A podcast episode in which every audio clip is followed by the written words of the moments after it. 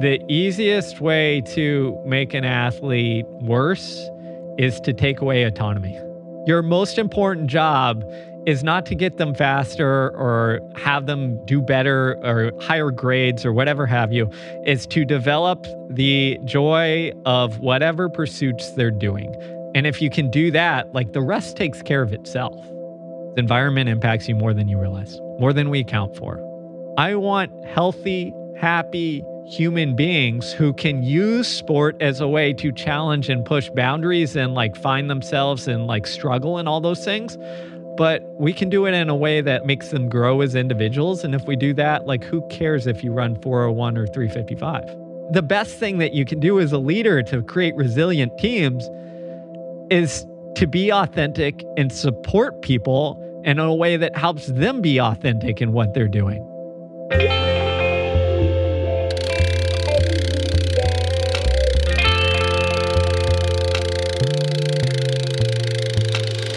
Roll Podcast.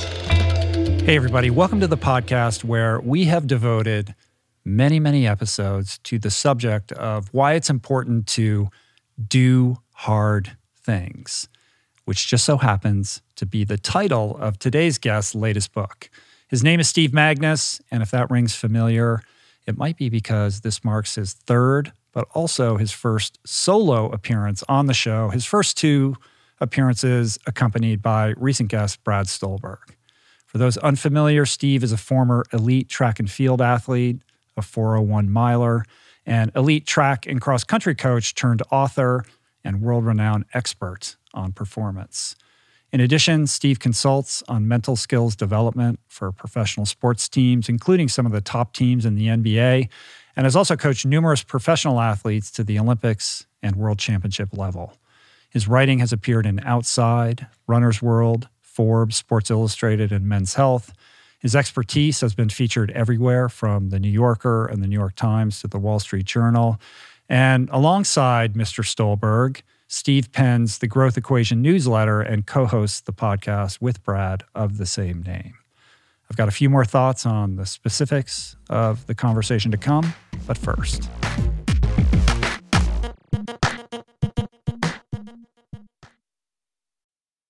Hey, everybody. Like me, InsideTracker wants to help you start the new year right. So they're thrilled to help support the Living Proof Challenge, the no cost, science based habit building program designed by my well being wizard brother, Simon Hill, to specifically uplevel the most important biomarkers that drive health span, that drive disease prevention, physical fitness, and mental well being, courtesy of a doable, evidence based 12 week program elaborated upon in length in my conversation with Simon that dropped January 1. That's RRP 804. If you listen to that episode, then you know the program entails comprehensive blood testing at both the commencement and conclusion of the challenge. And nobody handles blood testing better than InsideTracker, who are graciously encouraging everyone to join the no cost challenge by offering a 25% off discount on InsideTracker tests. To unlock the discount and learn more about this challenge, visit theproof.com slash livingproof. We're brought to you today by Momentous. Over the last 16 years, I can safely say that I have tried almost every single plant based protein out there. And I can tell you that most of them are highly processed with tons of additives and or they taste terrible, they're not third party tested or simply just don't hit the nutritional bullseye with a legit science supported formula with the appropriate amino acid profile that promotes optimal nutrient absorption, which is all just a long way of saying how enthusiastic I was to be introduced to Momentous's 100% plant based protein, which solves for all of the above and then some with a precise blend of pea and rice proteins, which yields a complete amino acid profile, tastes great, and has become my go to to ensure my body is supplied with energy for proper recovery and function. Momentous products are simply the best in the industry, which is why they're used by over 90% of NFL teams, by Olympians, Tour de France champs, and world class athletes across every sport. With all the BS in the supplement world, I trust Momentous's industry-leading quality standards and quality. Try Momentous for yourself by going to livemomentous.com slash richroll for 20% off plant-based protein and all of their top-of-the-line products. That's L-I-V-E-M-O-M-E-N-T-O-U-S dot com slash richroll for 20% off. We're brought to you today by a very exciting brand new sponsor, Go Brewing. I am sober. I don't drink.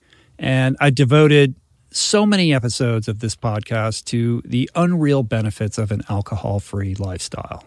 Why? Because even if you don't have issues with booze and suds, no amount of alcohol is good for you. At a minimum, it wreaks havoc on your sleep and produces a hangover that destroys your energy, your mood, and your focus. At worst, it turns your whole life upside down. But no longer does that mean you have to break up with your favorite brew because my pals at Go Brewing are making all your favorite brews minus the alcohol, fewer calories, and more productive tomorrows. It's not every day that I get the privilege to witness the inception of a company collaborating with our podcast, but that's exactly what happened with Go Brewing. I'm going to tell you this story. A few years back, I spoke at this event in Illinois, fittingly named Go. And it turns out that that very day catalyzed Joe, the founder, to start his own NA beer company, Go Brewing. I had no idea about any of this until I bumped into Joe at Jesse Itzler's Running Man event the other month in Georgia. And he shared this story with me. I savored his fare in all its varieties and deeply moved by the mission and what he shared with me, and just impressed with the insane taste and quality of his alcohol free concoctions. I wanted to help share the discovery. Made with natural ingredients faithful to traditional beer styles, Go Brewing has an impressive lineup of delicious, small batch, craft, alcohol free brews, all without added sugar or artificial processing. My favorite is their double IPA, not just another story, but basically you just really can't go wrong because everything they make is brewed to perfection, worthy of trying yourself, which you can now do at gobrewing.com. That's gobrewing.com and use the code RICHROLL for 15% off your first purchase. Okay, Steve Magness, do hard things. So today we deconstruct a new approach to unlocking true toughness, both physical and mental resilience, how to lead others to optimal performance, and the path to unlocking the potential that resides within all of us.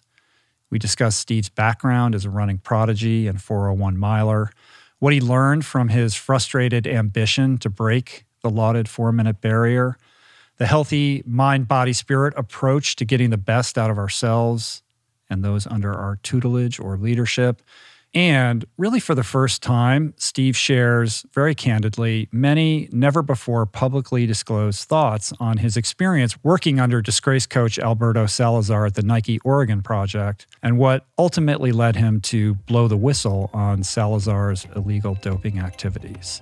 I really enjoyed talking to Steve. This one is a combination of great stories and actionable takeaways. So here we go. This is me and Steve Magness. It's good to have you here. I'm excited to talk to you. It's interesting that you're here the same week that the episode with Brad went up because we've done multiple conversations with the two of you together, but this is my first crack at just getting you alone. Um, so much to talk to you about. The new book is called Do Hard Things. It comes out June 21st, right? Correct. So that's very exciting. Your fourth book? Yes. Four books.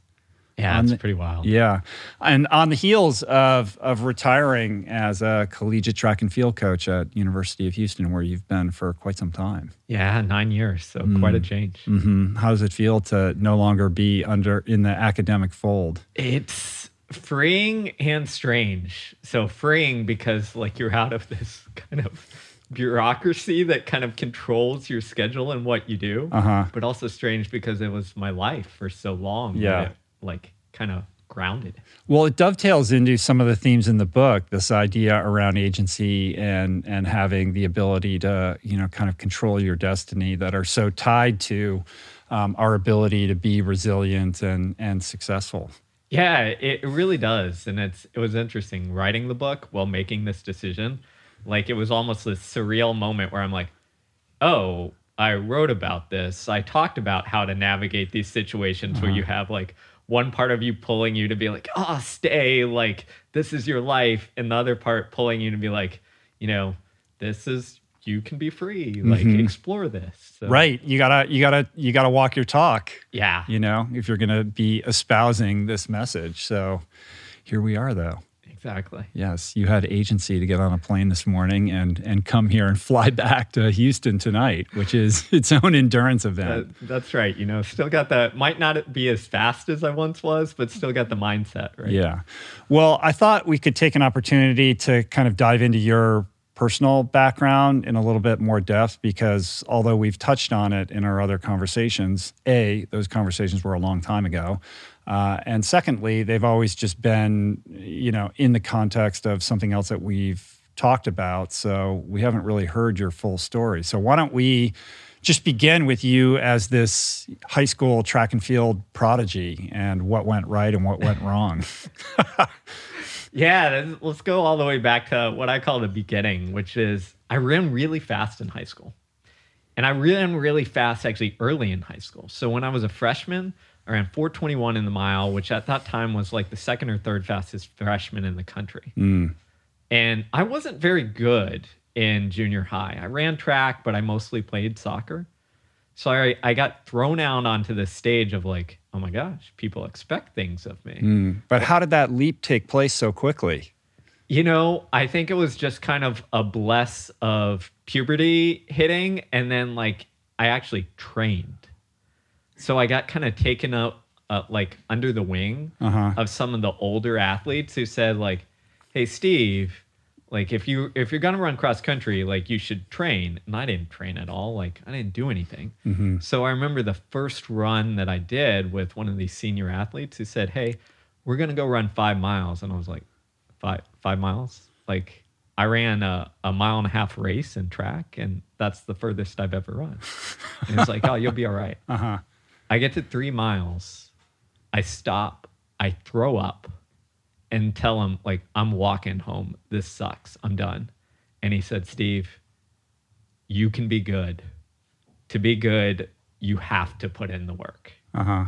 and that just kind of stuck with me where I was just like, all right, I guess I'm going to try and be good at this thing called running. And it just kind of carried on. So there. from that moment of throwing up in the midst of a five mile run to running 423 or whatever it was that year, like how much time had elapsed? so that was maybe about five months. That's it. But That's yeah. crazy. Yeah. So, I mean, I just skyrocketed. Every single race, I got better, better, better, better. It just came kind of naturally. Uh-huh. because I was training, I was competing. The coaches were just like I remember again my freshman year. This was this was let's say 1999 2000. So a high schooler hadn't broken four since like the 1960s. Mm. And I remember my high school coach pulled me aside and said, "Steve, you have the opportunity in a couple years where I think you can break the four minute barrier." And I, I was like, "I'll know what that is." And he said, "Go home and look up Jim Ryun." So I go home on like the the dial up internet and look up who Jim Ryun is. I'm like, "Holy crap! Like this guy ran 355 in the mile in high school. Like my coach thinks I can be kind of like this guy. Okay, let's go." Did you have a coach who knew what he was doing? Yeah, I did. Uh, he ran, and I had two coaches. One who ran in college, so he was familiar with distance running, and the one had been a track coach for like 20 years, but coached sprinters and elite level sprinters um, at the high school level. But he didn't know anything about distance running. But he was just like, "I'm gonna help you out. I'm gonna Right. I'm gonna learn as much as I can because I think we've got this phenomenal." Right. So these two guys are like, we got something special here. We got to up our game Yes. and try to see what we can make of this young Steve Magness. yes, And fast forward to you being a senior. So, see, the the funny thing is, I skyrocketed, and then for the next couple years, I stagnated. So, I my best mile going into my senior year was, I think, around 417. Mm-hmm. So only small improvements. And then my senior year, I just hit that magic again, where every race I got faster, faster, faster, faster. until I ran a, a 401 mile on the biggest stage at the Nike Prefontaine Classic against, you know, Bernard Lagat, who was a, the fastest person in the world at that time, Uh-huh. and all these these phenomenal athletes. Right. The goal, however, being to go under four. and it drove me nuts because I ran 401 there. I ran 401 um, in another high school meet. I ran 403 somewhere else. So I was always knocking at the door. Uh huh. And I thought, gosh, I'm so close. Like this is here. But in the back of my mind, I always, I, I just kind of knew. I said, you know what? If I don't get it, like I'm gonna, I'm gonna crush this thing in college. This is no big deal. Right. Like I'm at the beginning. But I didn't. yeah. so that 401 mile in high school remained the fastest time that I ever ran. Right. And looking back at that period of time in your life with all the coaching experience that you have today, do you sort of cycle through I should have done this, I could have done that, why didn't I do this? For- and how much of that is related to you writing these books about, you know, how to approach your goals in a healthier and and you know, more robust way? For a long time, that 401 and not 350 something really bothered me because running was my thing. It was what I got known for. It was what I was good at. It was what I saw other people have expectations for me as. So my secret weapon was always hard work. So I just work harder, harder, harder. And if things didn't go well, I just doubled down on that. So looking back, uh, absolutely Which is natural. That's a natural response. a natural response. But I think looking back, I'd say almost all of these the books that I've written have had some like origin in the fact that I ran 401 Right. and not If only if, yeah, like sort of premise. It yeah, and it it's not so much that now that I want to go like back and do this. I almost think the best thing that happened to me was not breaking that barrier. Because it forced me to come to terms with something which is I was narrowly focused and my entire world was running. And in college especially as I was trying to break that barrier, if a race didn't go well, I was devastated. Mm-hmm. My world was crushed. There was no separation between identity and performance. Zero. It was, if I ran 405, it was Steve, you are a failure. Like you yourself are a failure. And that was that was really difficult to wrestle. Yeah. Yeah. And your academic career was really just an excuse to continue to train. I've heard you speak about like you weren't really all that tapped into whatever you were doing at school. And even graduate school was just basically a way to get your parents off your back so you could keep training. Yeah. So it exactly. So after I finished my undergrad, I kind of bummed around for six months and just like literally bummed around, like lived off the the small savings I had and trained. Mm-hmm. And after about six months, my parents are like, "Steve, you have to do something with your life. like you're smart, you're driven, you got to do something." Uh huh. So, how did you find your way into coaching? so it was it was pretty much i went to grad school so that i could buy myself time to keep training and figure out what to do and then i found my way into coaching because when i was in right before grad school the high school coach i had had retired and they didn't have a new coach and they were gonna fill a coach but they just kind of took their time as all high school coaches did. And it was the summer and i was back home training like living with my parents bumming around figuring out what to do. Mm-hmm. And i trained at the like one park in the suburbs of houston that everyone trained at and i had all these high school kids who were like we have no direction. They haven't hired a coach. Like can you help us out? And i was like all right sure. And mm-hmm. there were a bunch of really dedicated and great kids. And helping them out is what launched me into coaching because i was like this is fun. Mm-hmm. Like i'm getting to give back. And and at that time i had not as much awareness but just enough self-awareness where i could be like you know here's a couple really talented kids who had the who had the the talent to make it on the college and maybe even beyond level and maybe I can pass along some wisdom so that they they can like course correct away from the path that I took. Mm, interesting, because another response to that that I wouldn't judge you for would be like, I don't want anything to do with running anymore. Like I, I didn't achieve my goals, and you could kind of grind on that resentment and just move in a completely different direction. Yeah, I, I, I think that was that would have been a legitimate option.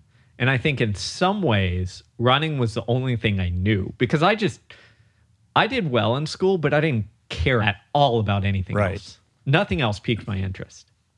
The the coaching and the kind of exercise science and psychology piqued my interest, probably out of selfish reasons at mm-hmm. first to understand. But like that's the only thing where I was like, oh, this might be interesting. Yeah.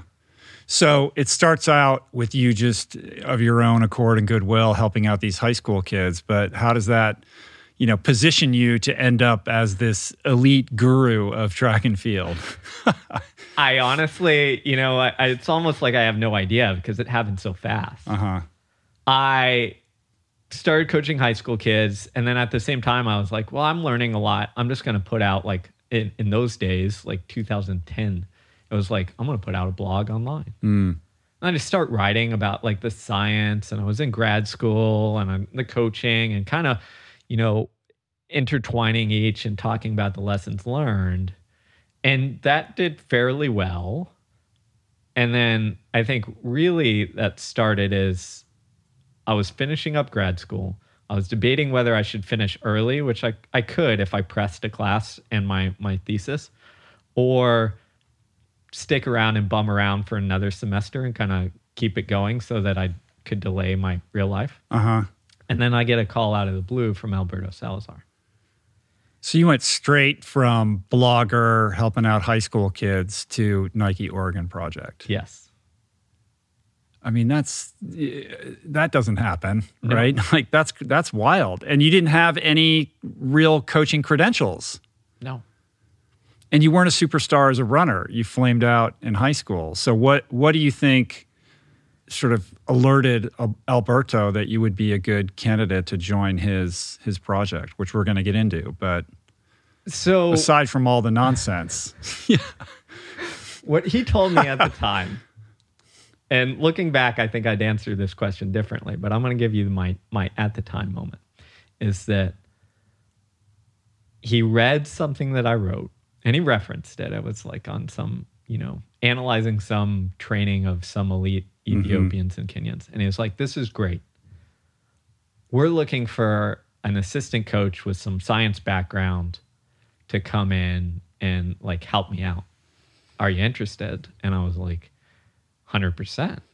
And to me at that time, I thought I had hit like the jackpot. Mhm. I thought I was like this was a dream job right away. This is something that I thought maybe maybe if I worked hard could occur like 20 years in the future. right, So I was I was on all in from all in. day one. Yeah. And so you just pack your bags, move to Eugene, Portland. Portland. Yeah. Yes, Portland. Sorry, and uh, and hence began this very interesting chapter of your life. It only lasted about a year and a half, but it impacted my entire life for the next, you know, well, it's been 10, 11 years. Right. So so much has been well documented about what happened with Alberto Salazar and the Nike Oregon project. We don't have to rehash all the dirty details of all of that. Um, but I do want to give you an opportunity to share your perspective on what went down. I mean, you've been interviewed, you testified.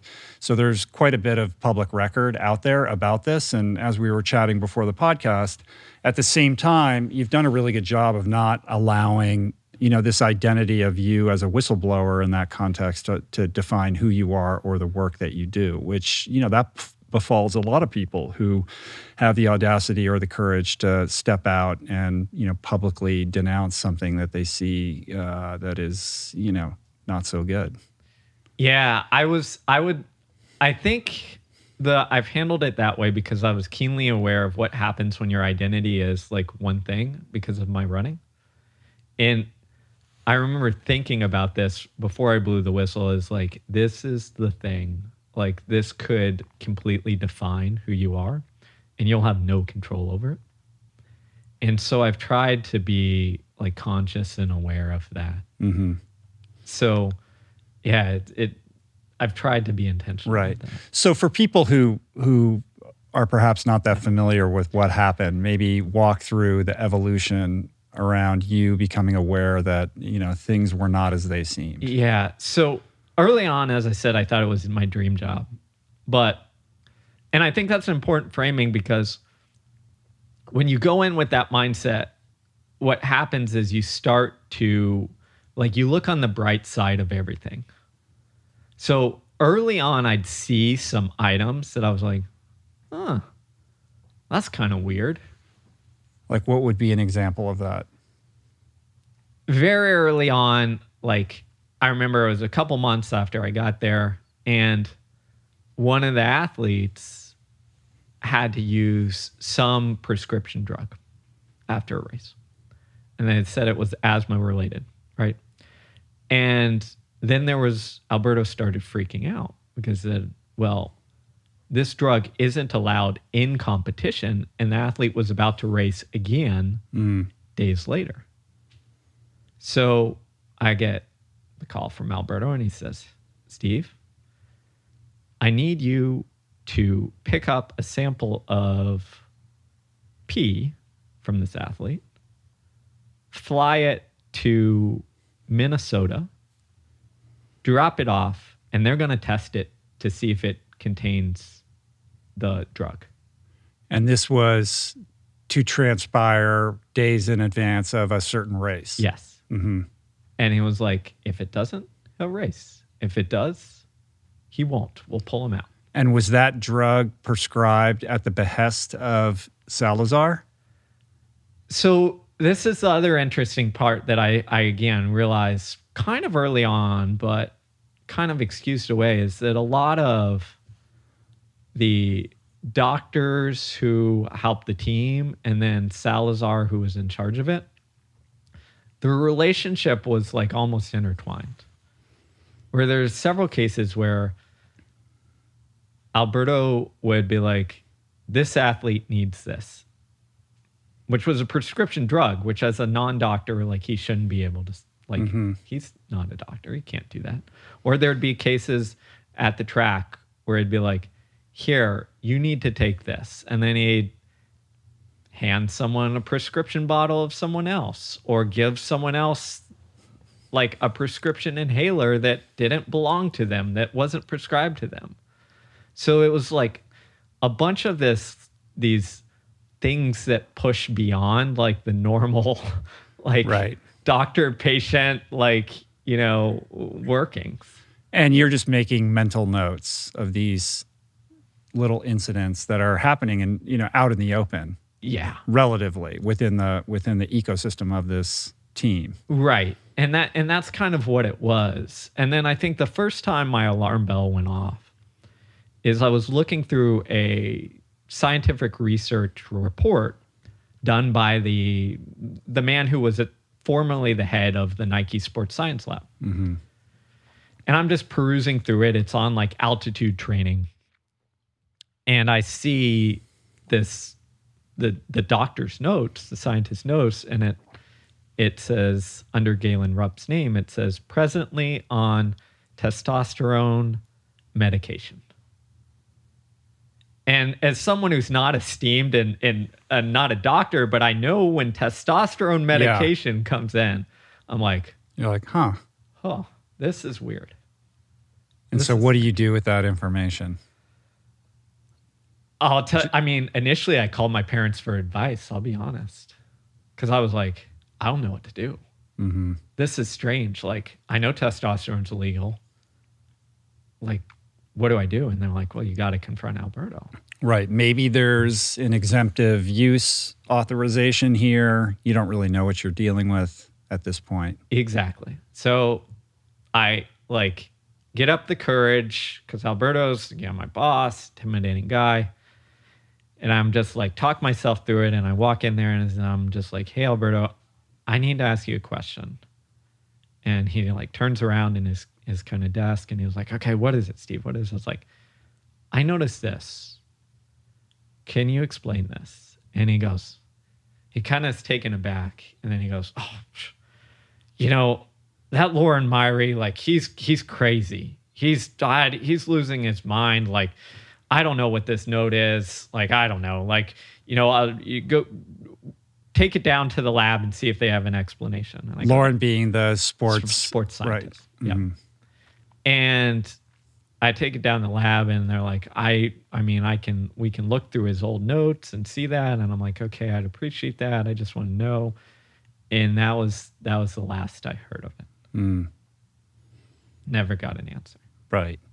At some point, Alberto convinces you to hook yourself up to an L carnitine IV drip for a four hour period. So help me understand this and and why that was kind of a seminal moment in in this process of wrapping your brain around what was actually happening.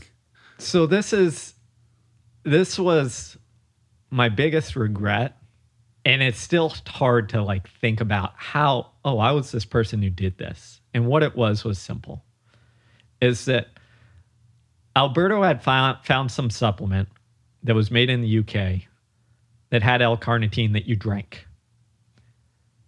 But it took like 3 months to work mm-hmm. cuz you needed enough to build up in the muscle.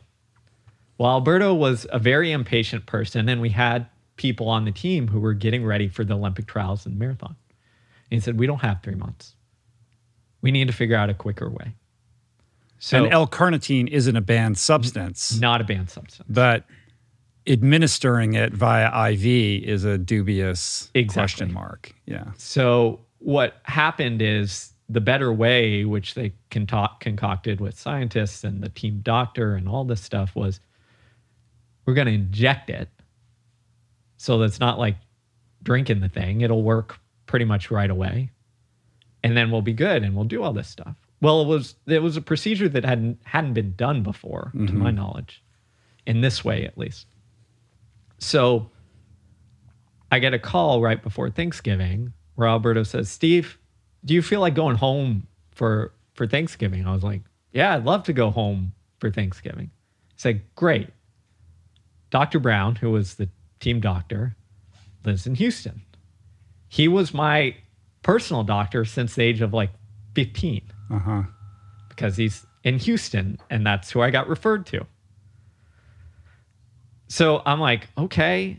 And he's like, we're going to do this procedure on you to test if this works. And if it works, then we're going to use it on all the athletes. And this is after the testosterone Galen Rupp thing. Yes. So at first, I was like, this sounds really strange. I don't know about this. So I called Dr. Brown up again, my personal doctor. I said, is this safe and legal? And he said, yeah, it's safe. It's legal. We're going to do it the right way. I'll take your blood and we'll make sure every, you're healthy. And I was like, I don't know about this. And he goes, it's safe. It's okay. And I just gave in and I said, okay, mm-hmm. I'll do it. And it's hard in that moment, it's hard to look at myself and be like, what were you doing? Like, who are you? Like you wouldn't do you wouldn't take it sit there and take an injection for four hours in a doctor's office. But yet I did. And I think a lot of it was I so wanted this job to be real. I trusted the guy who was my personal physician to look out for my health. And then the other aspect of it that I haven't really talked about is that Alberto was really good at figuring out what athletes wanted or what people wanted and needed and then using that. So what do I mean what I mean by that for myself is throughout my time there he would bounce back and forth between Steve, you're doing a phenomenal job. I'm going to give you like a three year contract in a huge race. And I'd be like, ecstatic. Let's do it. Like, great. I'm going to be. And then he'd be like, Steve, you're going to be the next person who takes over after I retire in a couple of years. Hmm. He's saying, this is yours. You're going to be in charge of the best distance runners on the planet. Yeah, it's intoxicating. And I said, And you're "Oh, like, what, 25 at this Yeah. point or something? yeah, 25. Yeah. But then he would do the opposite. every once in a while where it'd say, Steve, I'm going to cut your, your, your contract down. You're going to be six months. You got to prove yourself. And he'd go back and forth. And right before this L carnitine thing, there was this period that went from the beginning and then through this, through the L carnitine thing, where I didn't receive a paycheck for six months. How is that? I can't tell you how it occurred, but I had a contract with Nike, biggest, you know, Right. athletic company, but I didn't get paid for six months. And I'd ask Alberto, and he'd be like, "Oh yeah, they're just going through details. We changed some contra- some stuff, so it, it'll come through. It'll come through." And I'd be like, "So I'd be like, okay, it'll come through." A month would, would go by. I'd ask again, and this went on until, you know, right before I left. And periodically, he'd be like, "Oh, Steve, do you need a loan? I'll mm. give you a personal loan to hold you through." All these mechanisms to create dependency and enhance his ability to control you, which is really that abuse cycle. Like you have you you give the love and then you with you withhold it and you create a circumstance where you're stuck. Exactly. And looking back, that's what I see now. When you're in it, Sure. you Yeah, can't see it. You can't see it. Yeah. Yeah, that's heavy, man. That's heavy. I mean, clearly he must have had something to do with the withholding of your salary. Do you think there was an intentional act on his part to so that he could be the puppet master? I think so. hmm And even also stepping back, identifying you with that decision to hire you. It's like, oh, this guy's bright and young, but also he doesn't know anything. Like I can control this guy. He can be my, you know, lieutenant and he's going to do what I tell him to do. 100%. And you look at it also as their team doctor was my personal doctor. Right. So there's all these like things there where it's like I used to think, as I said at the beginning, I was like, oh, you identified me. I I wrote something great, blah blah blah. But the reality is, I was a young guy who hadn't had experience, who would see this as his dream job, who was admittedly a running nerd, right? hmm Who fell short in his own career and has this opportunity. And he probably thought I can manipulate the hell out of him. Right.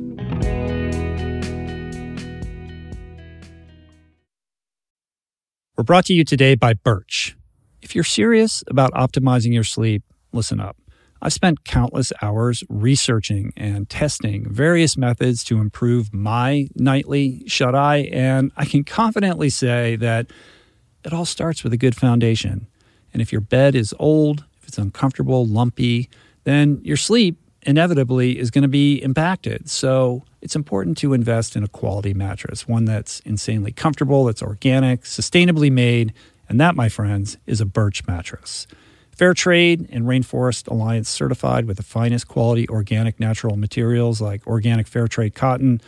Birch mattresses are made with none of the toxic chemicals and off gassing produced by most major brands. Kind of important not to be breathing that for a third of your life, I'd say. Plus, it's super luxurious. I've been sleeping on Birch for about five years, and I'd say it's the perfect ratio of soft to supportive, and the craftsmanship is just next level. I've got one in every room of my house. I love it. Pretty sure you will too. And right now, Birch is giving 20% off all mattresses and two free EcoRest pillows at birchliving.com slash richroll. That's 20% off and two free EcoRest pillows. Sleep better with Birch. We're brought to you today by Seed. Gut health is all the rage. There's good reason for that. I've probably devoted, I don't know, at least a dozen episodes of this podcast to the many, many crucial ways the microbiome contributes to your overall well being or lack thereof, and to the many diet and lifestyle protocols we should all adopt to promote gut health, from fermented food to fiber and everything in between, including, of course, the importance of supplementing with a probiotic. And the one that I have come to trust far beyond the shenanigans of the supplement world is Seed's DS-01 Daily Synbiotic. It's the most solid, science based, and rigorously evidence backed probiotic and prebiotic on the market. Formulated for optimal digestion, gut immune function, gut barrier integrity, skin health. In fact, my 16 year old daughter has been using it to clear up a significant acne issue, and it's been wonderful, as well as many other systemic benefits. Like I said, I've been taking it daily personally for years. I love it. My body loves it. And right now, for our listener community, Seed is offering 25% off your first month of Seed's DS-01 Daily Synbiotic. Visit seed.com slash richroll and use the code richroll25 to redeem this offer. That's seed.com slash richroll or code richroll25.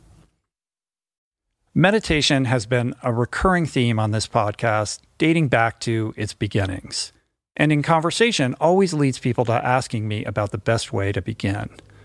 There are no shortage of modalities, of resources, and apps available.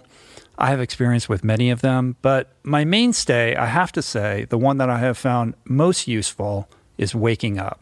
It's this unique treasure trove of wisdom that has become so important to my daily routine that the app finds itself right in the dock of my phone for immediate fingertip access. Beyond its robust catalog of daily meditations, it's also this extraordinary library of mindfulness resources that go well beyond the strictures of meditation with courses on stoicism, cognitive behavioral therapy, time management, procrastination, as well as thoughtful conversations with leading scholars on everything from psychedelics to happiness. It really is one of the most worthy investments you can make in yourself.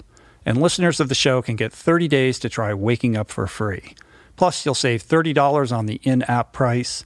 If price is a concern, Waking Up offers the app for free, astonishingly for anyone who can't afford it. You can find the links on their website to get a full scholarship right now. Just go to wakingup.com slash richroll to start your free month today. That's wakingup.com slash richroll. So there you are back in Houston, hooking an IV up to your arm. Yeah. So explain what L-carnitine is and what it did to you. So it's amino acid that essentially the research shows it it helps us be more efficient in the fuel that we utilize. Mm-hmm. So simple terms, burn less carbohydrates so that you can save those in something like the marathon. So it makes a, a relatively, I mean, a big effect. Right. And your experience personally after this four hour drip, I mean, you you said like you felt like superhuman. Yeah. I mean, I, I, I remember it is I, I did testing on the treadmill, like in the lab before and after. My numbers shut up. And then just to see what happened, I got thrown in a workout with Dathan Ritzenhein, one of the best American males ever. And he's doing a, a long marathon pace tempo run at like five minute pace or faster. Mm-hmm. And I run 11 out of the, I think, 14 miles with him. And I'm not compete like, right. You're I'm coaching not- at this point. yes, I'm not, I'm not in that shape. I went through 10 miles faster than I'd ever run 10 miles. Wow. and I felt fine. I could have, and I remember having this conversation because it was before the Olympic trials. I could have qualified for the Olympic trials, no question asked, like the next day if I needed to. That's wild. So with that realization, how do you arrive at this place where you you're prepared to say something publicly or to report to somebody what you're seeing? First, it took the guts to leave, where I was like, this is crazy. I feel like, and I remember telling my parents this, and they, I said, I feel like I'm in a cult. Because it's not just like these shady stuff over there. It's also like the shady stuff with like how they treated like Kara Goucher and Amy Begley and all these others. And I was just like, this is manipulative as hell. Mm-hmm.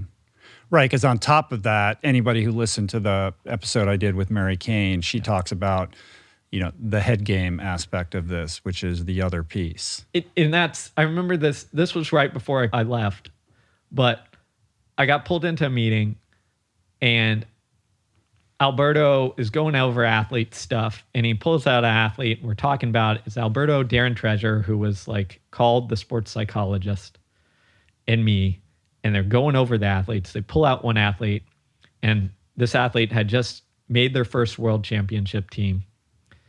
And he goes, She's too fat. Her butt's so big, she can't lift her legs. And in my head, I'm like, just made her first world championship team. Mm-hmm. Like she's PRing all left and right. I'm like, I'm like, okay, let me look at the data. Because that's who I am, a science data guy. I pull out the data. Body fat testing using the gold standard like measurement. And it was something like 10, 11%, percent mm-hmm. which is about as low as you can get as a female. Mm-hmm. And I say, hey, here's the data, Alberto. Like, it's fine. You can't go any lower. And he turns to me and says, I don't give a damn what the science says. I know what I see with my eyes. She needs to lose weight. And then Darren, like, sees the controversy, butts in, and is like, well, maybe instead of saying lose weight, why don't we give an example of, of what she should look like? And Darren goes, she should look like how about Jenny Simpson, who was at at the time the world cha- like coming off being the world champion in the 1500. And Alberto goes, Jenny's too fat.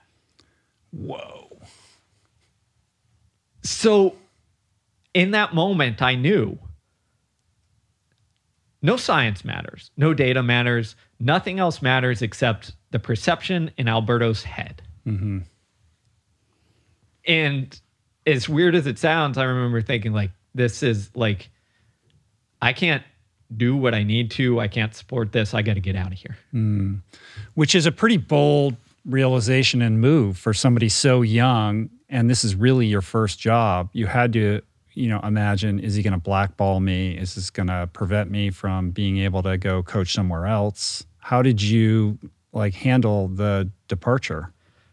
I tried to handle it well, and initially it seemed like it was going well. We had a conversation. It was somewhat civil. I was like, okay, I'm not going to hold you back. You're young. Like, just get out. That's fine. So great. A couple days later, Alberto flips completely, gets angry, starts sending these emails, one of which literally threatens black, like blackballing me, telling me because I was like, he was like, "What are you going to do?" I said, "I think I'm going to go coach in college." And he said, "Fine, great." A couple days later, he says, "Steve, remember that Nike sponsors the vast majority of college track teams, college sports teams. So keep that in mind on what you want me to say to them." Wow. The reign of terror. So, like, that's how it it left. Yeah. Yeah, yeah, yeah.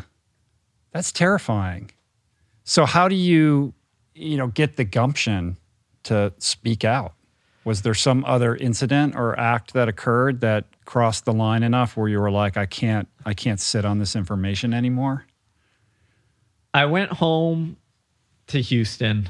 I was fortunate. I got the college job, cross country job at Houston, which was my alum. So I knew the head coach. I knew it was going to be fine, but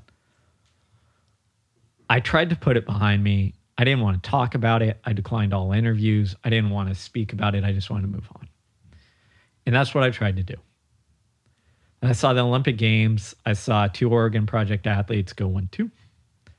That was hard to watch because I knew behind the scenes what was going on. And then I saw that Alberto was in discussion with coaching this high school phenom named Mary Cain. And I remember at that time, no one, like the people who knew anything about it was essentially my my family and my best friend. Mm-hmm. And I remember calling up my best friend and being like, who's also ran in within college and said, This is gonna be an utter disaster. Because Alberto treated grown women like shit. I couldn't imagine a high school kid going into that environment, having those expectations, and being in that situation. In my head, I was like, I was 25, and it was I couldn't handle that at all. And it was like the worst decision I ever made. This is going to be an utter disaster. Which is exactly what happened. Mm-hmm. So off of that, I called USADA. Well, I, I, I sent them an email. Didn't tell anybody I was going to do it. All my parents and they said, "Don't. You don't want to whistleblow." They actually had a, a, a Texas like judge, a well-known judge, call me up and and walk me through what would happen most likely if I blew the whistle and if mm-hmm. I didn't. And he said, "Look, it's probably the right thing to blow the whistle." but I've been behind the bench for 30 years. And this could potentially ruin your life and get no benefit or change out of this. So no one Right. want With Nike behind it Yes. and unlimited resources to just upend your life. Yep. And yet you still went through with it. Yeah. It ate away at my soul. I tried to push it away. I tried to ignore it, but it just ate at me until the point I just remember thinking, whatever happens, at least if nothing good comes out of this, at least people will know and then they can make the decision that you didn't have that opportunity to make because you had no knowledge there was nothing out there. Mm-hmm. So I wrote up an email in five minutes, hit send, and that started. That basically said what? It was like a two paragraph email that outlined Hey, I saw this document that said testosterone. I know they're doing L carnitine injections. There's a lot of sketchy stuff going on. I suggest you investigate them. And who was that email addressed to specifically? It was the Just, U- just you saw it like they're like go to their line. website. Oh yeah, wow. I went to their Uh-huh. website. They have a tip line, and I I just sent it in. Yeah, and what's interesting is you had enough foreknowledge to know what you were getting into. It wasn't like a spontaneous like I'm just going to send this off and I'm not going to worry about it. Like you knew that potentially there was a hurricane coming in your direction. So how long before this kicked up a kerfuffle? So it started. It was behind the scenes. It was a lot because USADA would interview me and call me all the time and randomly and all this stuff, and then reporters at this time, within about six months, they're starting to kick the can. They're starting to call me, being like, "Hey, I'm here." But they're hearing it from somewhere, Somewhere else. Somewhere else. Yeah. I'm hearing something, et cetera, et cetera, et cetera. And for the longest time, I just said, nope, nope, nope, not going to do anything. But I remember Dave Epstein called me, and this was after a year of kind of USADA. And USADA was interesting because it was like firestorm of activity, four months of nothing. Firestorm of activity, nothing. Mm-hmm. And Dave was the first person who I was like, okay, I'm gonna I'm gonna talk to Dave. He was with ProPublica at the time Yes. before all his books and all of that. Yes. Yeah. So I started to tell Dave, he worked with the BBC. And that's when I knew they were like, hey, we have behind the scenes, they said, hey, we've got Kara Goucher, other people telling our story. And I hadn't talked to Kara. And I was intentional actually during the almost 10 years that this came out to really not talk to Kara. And I remember thinking, okay, if Kara's gonna like do this as well, then the story needs to be told. Mm-hmm. And that once it started going down this path, and USADA was aware that I was talking to Epstein. Once it started going down this path, I knew that as soon as this came out, it was going to be a firestorm. It was going to be like I had to be prepared. And then specifically, I remember being at a track meet, uh, a Diamond League track meet, so big time track meet. And in the warm up area, because I was there with the athlete, Alberto comes around, comes up to me and says, Steve, Did you see anything while you were here? And I was like, I don't know what you're talking about, Alberto. He's like, I'm hearing reports like some rumblings of something. I said, I don't know what you're talking about, Alberto. And I just walked off. And I knew that I had to prepare for like the chaos that was coming. In other words, he's telegraphing to you, I know what you're up to. Just so you know, I know. Yes. Mm-hmm. Exactly. Right. And how long before the press really cottons onto this and the big stories break? Or did that happen with the, the legal proceedings? So it happened, I think the I think I blew the whistle at the end of 2012. And then somewhere in around 2014, 2015 is when it all blew up in the press. Mm-hmm. And that was when the the chaos started. But before that, like I didn't know what was going to happen. It had to be terrifying. It, it I had to come to terms with that I would never work in running and never coach again. That's what I had to wrap my head around. Mm-hmm. And we we talked at the beginning. I've had four books. The first book, Science of Running, which was self-published. I put it out there right before the original like piece was supposed to come out. Mm-hmm. As a prophylactic, like just so you know, before I head into this, I actually know what I'm talking about with running, and maybe there'd be some kind of insurance policy for your career. Exactly. Yeah. so that I had something else financially, expertise wise, something else that I was like, okay, if this all goes to hell in a handbasket, I'll be okay for a while to figure out what the next path is. Mm-hmm. How bad did it get? I mean, did you were did they have people following you? Were they digging up trying to dig up dirt on you and publishing false accounts in the press of who you were? Like what was your lived experience of that period? I mean, it was, I had to get off the internet, which is much harder than you realize it, it Yeah. is in the modern world. Uh-huh. But it was driving me nuts because, yeah, there'd be a You're bunch of getting dragged. getting dragged in the press, getting dragged wherever. I'd show up to track meets and and literally other coaches would be like, "Hey Steve, like good to see you, but I don't want to be near you." Mm-hmm. And I'd be like the ostracized like person over in the corner because Nike's the biggest thing in track and field Right.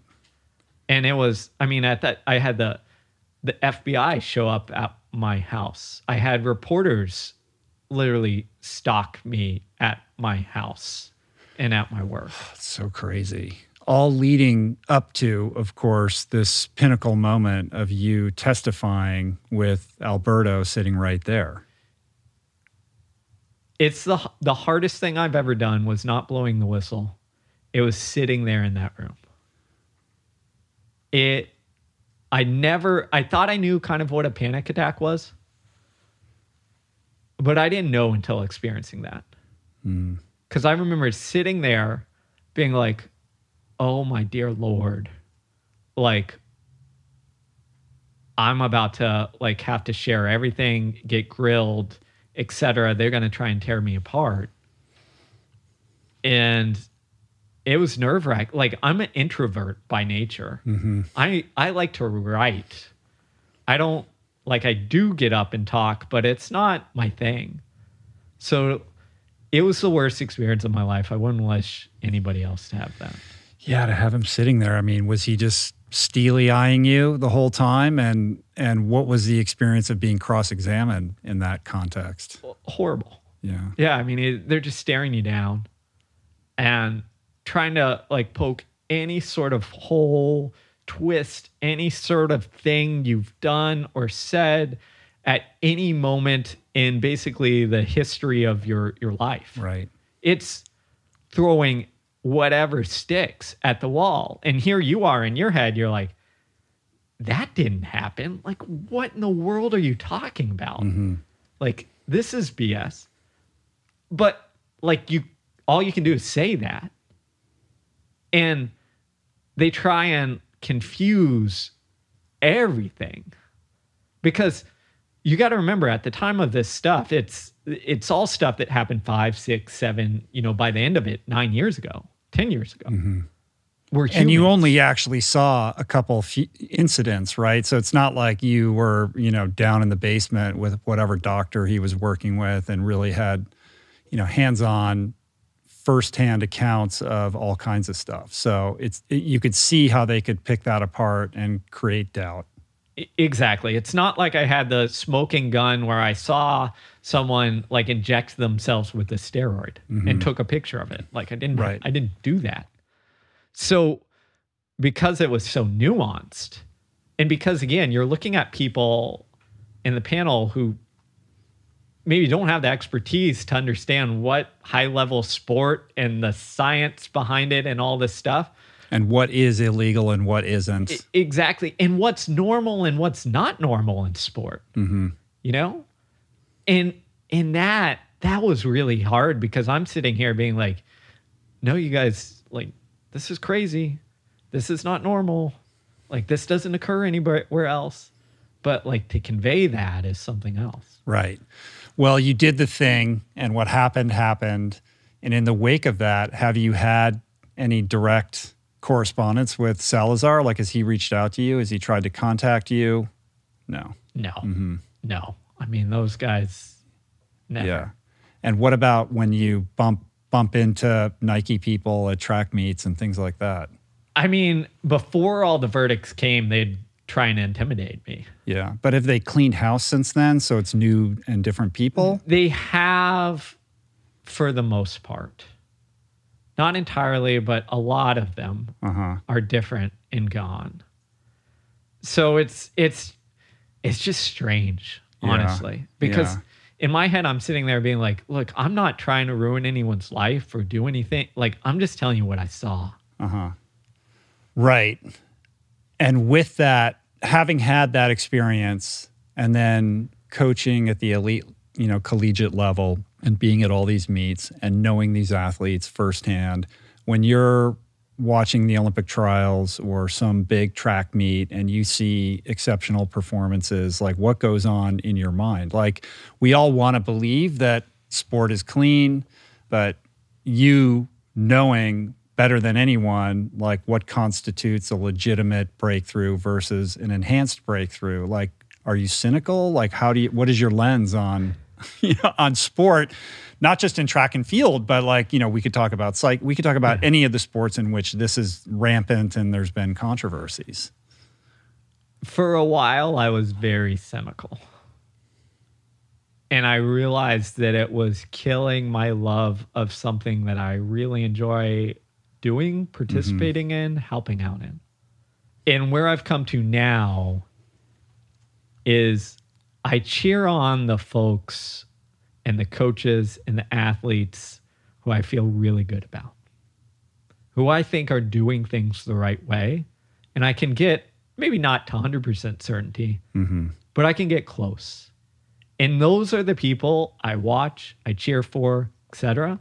If you're not in that group, you set a record, I don't care. right and i'm not going to ask you to name those people but clearly i can tell there's certain individuals where you're like okay right Yeah. And mm-hmm. it's it's It's The- hard. It's hard. with that. It has to be. I mean, it's a choice, but it still has to be a challenge for you to remain enthusiastic about the sport. It does. And it- the you know the hardest part to me though is that there are a lot of people I kind of thought maybe this was naive. I thought, okay, I'm going to blow the whistle. People will see all this. If it comes out the verdict did in in the favor of we were telling the truth that well people would see and they'd have like ethics and morals and back the good side and mm-hmm. like but you still see people who go to like train with similar athletes or coaches as were part of the Oregon project or like you know kind of mesh in that environment. And in my head I'm like guys you know you've heard my story. You've seen the report. You've seen what Mary Cain went through and Kara Goucher. And there are people like ah like oh no. Like even though you're like a coach and athlete at the time like i don't care. Like we'll just blow this off. And that that drives me nuts. Right. But you can also have compassion for them. They're young people who are trying to have a professional career in a sport where there's very little money. And there is still a level of prestige attached to Nike and Oregon and all of that. And, you know, far be it from us to judge somebody who who kind of needs that in their life and, you know, has to find some way to look past past transgressions, you know, for the sake of their future career. I, I, I 100% get that. And I think what it tells me or what I've realized is that I was very, it, it, we all come at it from like a naive perspective. And you tend to think like ethics and morals and all those things are like hard grained, like in you and what mm-hmm. have you. Mm-hmm. But I've realized is environment impacts you more than you realize, more than we account for. So I don't I try my best not to blame people, not to be like, oh, why are you doing that? Mm-hmm. Why did you choose that decision? Right. But you can reflect on your own decisions and why you made them exactly. at that time. And, you know, that I'm sure allows you to better understand. Exactly. So mm-hmm. I, I try to have nuance there where it's like the world is not good and evil, it's not black and white. We're all capable of all sorts of good and bad decisions. And that's just reality. Right. And I would imagine in the way that you look back on that 401 mile and and your inability to to break that barrier as a gift that allowed you to become something greater, you can reflect back on that experience at Oregon Project and think, but not for that, you would have become the coach that you became at Houston. Like you you could have just remained under Salazar's wing forever and never fully developed your own identity as a head coach. It, it, it, it shaped how I see not only like coaching, but also life. Yeah, like what is really important here? Exactly. If you ask 25 year old Steve, he would say, Oh, like Olympic medals, running around really fast in ovals. Mm-hmm. If you ask me after this experience, it's no, it's I want healthy, happy, human beings who can use sport as a way to challenge and push boundaries and like find themselves and like struggle and all those things. But we can do it in a way that like makes them grow as individuals. And if mm-hmm. we do mm-hmm. that like who cares if you run 401 or 355 right. And that mission statement then begets all these questions. Well if that's the priority how do we make healthy happy athletes who can thrive in a sustainable way hence all of these books that you've written and all the research that you've done and all of that which is you know fundamentally why we're here today. Like i didn't know we were going to spend a whole hour on nike oregon project but thank you for for being so candorous about that because i think there is still this you know sh- it's it's interesting. We were talking before the podcast like it's the story that doesn't go away. Like even though you're like 2012 but yet we're still talking about this because it kind of continues to evolve. And it also is a basis point for how we think about other controversies that are similar or analogous and it like won't leave you on some level despite your desire to put it in the rearview mirror. But i appreciate you you know being open about it. But let's turn this to to the new book do hard things and kind of what you're you know really interested in which is this idea of how do we cultivate not just great athletes who are resilient and you know capable of optimizing performance but ultimately you know good human beings and the principles that you've learned as a coach that translate into the workplace and into our personal lives et cetera. So um, maybe a good place to start while we're on the subject of running and the 401 mile is is really what what appears to be an impetus for this book, which is this other mile that you were running where you had this vocal cord incident that you know made you rethink you know your approach to stress and your approach to toughness in general. Yeah, yeah. So this happened when I was in college. I was, I was in the middle of a uh, a mile at uh, at Cal Berkeley, running against some really good runners, trying to break the four minute barrier. Was running really well, and then all of a sudden, after three laps or so, I couldn't breathe.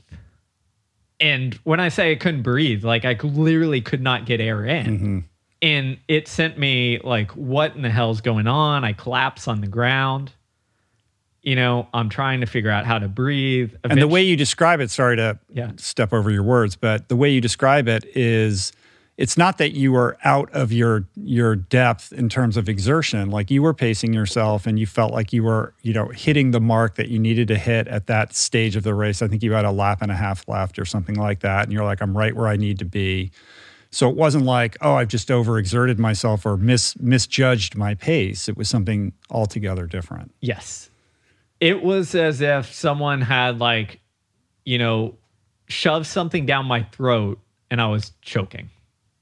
That's the best way I can describe it. Not like there was just nothing that could get in or out of that passageway.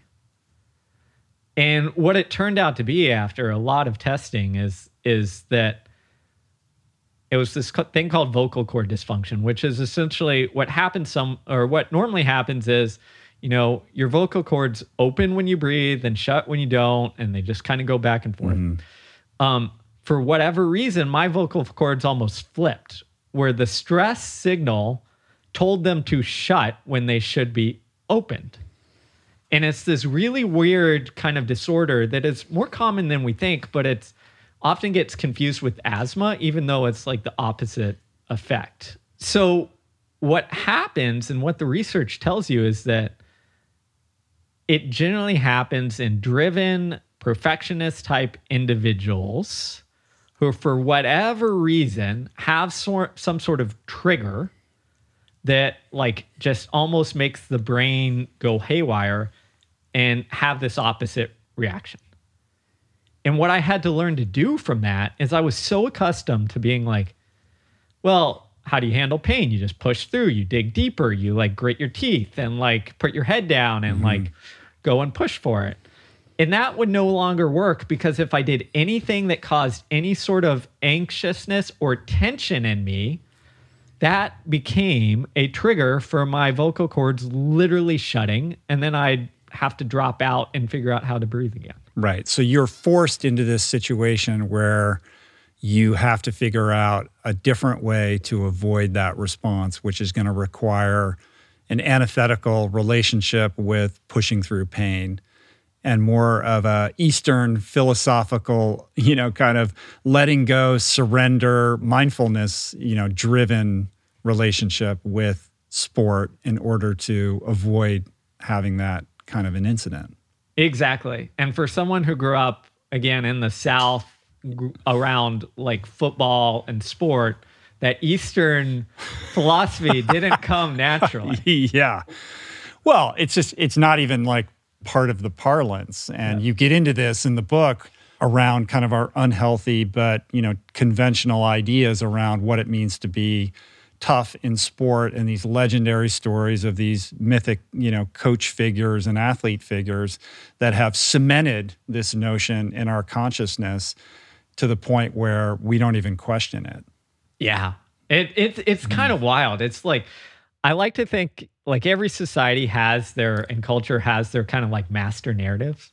In the US, it's like, oh, the American dream, like do all this thing. In sport, in toughness, in military, in all this stuff, the master narrative is one of like push through, mm-hmm. ignore the pain, like don't cry, don't show any emotions. Whatever doesn't kill you makes you stronger. Exactly. And you have story after story after story. And what's interesting is you deconstruct these, like beginning with Bear Bryant and him arriving at Texas A&M and this legendary, you know, fable around how he pushed these kids in their summer training camp leading into the fall, uh, where to the point where like most of them quit. Right. But then two years later, they become this reigning champion team, and the kind of mythos of Bear Bryant is born. And when you deconstruct it, you realize, well, this is all horseshit. Like, this isn't even actually what happened. yeah, that, that that was one of my favorite. My Yeah. wife, my wife might actually be upset with me because she's an A- Texas A&M grad, so it's like part of their Uh-huh. mythos. But uh, that that was, you know, it's famous, especially in Texas. Like Junction Boys is what it's called. Like go to the camp, do all this crazy stuff. This is how they got better. This is how they became, you know, the team that was legendary. And the reality is, the year they go to the camp, they do all this crazy stuff. They went one in 9 mm-hmm. The year they were good, only a handful of the players were actually left. What had happened is they'd gotten better players. How? Bryant admitted himself, like they paid to recruit better players to Texas A&M. But also the marketing hype of that story made it attractive, Exactly. right? So you can you can create, you know, uh, this magnetic field out of this legend. Um, but the truth of it was that like a lot of the like the freshmen by the time they were seniors weren't e- who who had been there during that period of time, the stars opted out of the camp. And some of the guys that quit the camp ended up being superstars in other fields. Like they were amazing individuals had they been sort of mentored, you know, in a in a healthier, more appropriate way. Exactly. And I think that's what you see so much is that when we do things like, you know, throw people into the, the deep end and see if they survive, we lose so many good candidates. We're not developing people. Mm-hmm. And this is where it also ties into the military because people have taken it from there as they say, Right. oh, the Navy SEALs, Hell Week, they go through all this this crazy stuff. That's a sorting exercise. That's not a development exercise. So explain the difference between those two things. so sorting is is pretty simple is they're just trying to see okay can you go through this rigors so that we can select you to see if you can like handle this job so they're simulating It's, it's literally the initial litmus test to see if you're even a candidate to be developed into what ultimately could be a Navy SEAL. it's like taking the SAT, mm-hmm. right? We're going to create some sort of barrier and this will help us, right? But we mistook it and we took it as the development method, which if you go like people, coaches, parents, whoever, they think, oh, well, the, the way to develop discipline and toughness is take the Navy SEALs method, which is put people through some really difficult things like and then they'll get really tough. No that's not what the navy seals even do. Mm-hmm. If they're talking about developing toughness they focus on more of what i'd call that eastern side as you mentioned earlier which is like hey we've got to we've got to create space. Mm-hmm. We've got to develop the mental skills i talked to a, a really good um, athlete former college athlete of mine who went on into the military and now is trying for the special forces and he put it pretty su- succinctly. It was like, Steve, before we go out and do all the crazy stuff like the survival training that we're we're doing, we sit in a classroom.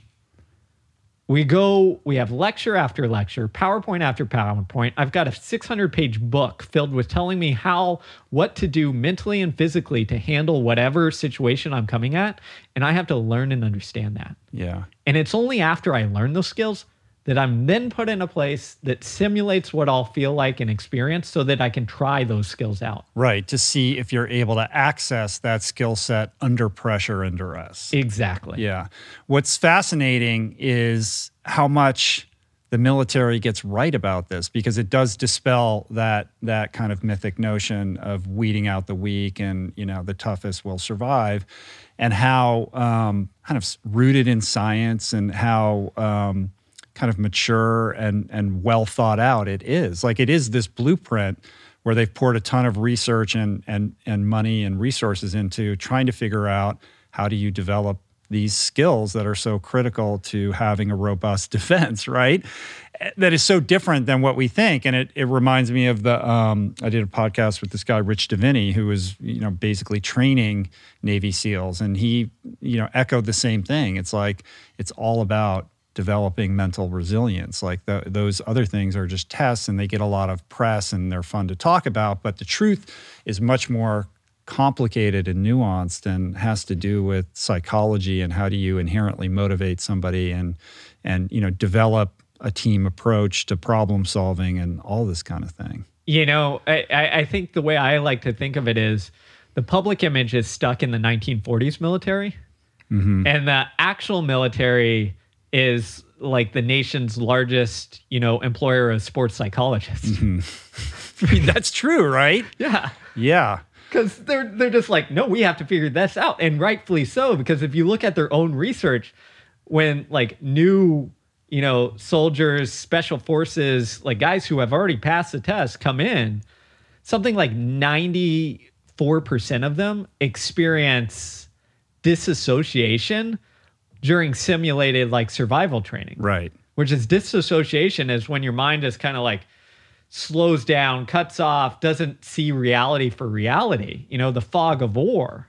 So they they see that and they're like, yeah, we got to get this right. Right. We need to understand how to prevent that from happening. How can we create soldiers who won't disassociate and are able to maintain their ability to think clearly and respond rather than react when they're in those very challenging circumstances. Exactly. Which is exactly what you want out of athletes. That's exactly what you want to be able, the way you want to be able to comport yourself in other areas of your life where you're going to meet obstacles and duress. I, you know, and that, I think this is an important point is it's not just athletes, it's just not just soldiers. All of us need to be able to respond and not react in our daily lives. You know, how we handle parenting, how we handle leading, how we handle inevitable arguments with our spouse or children. Like, it's we've all lost our mind at some point. Mm-hmm. But if you have the ability to respond and not just lash out, you're going to have a better outcome and a better decision from it.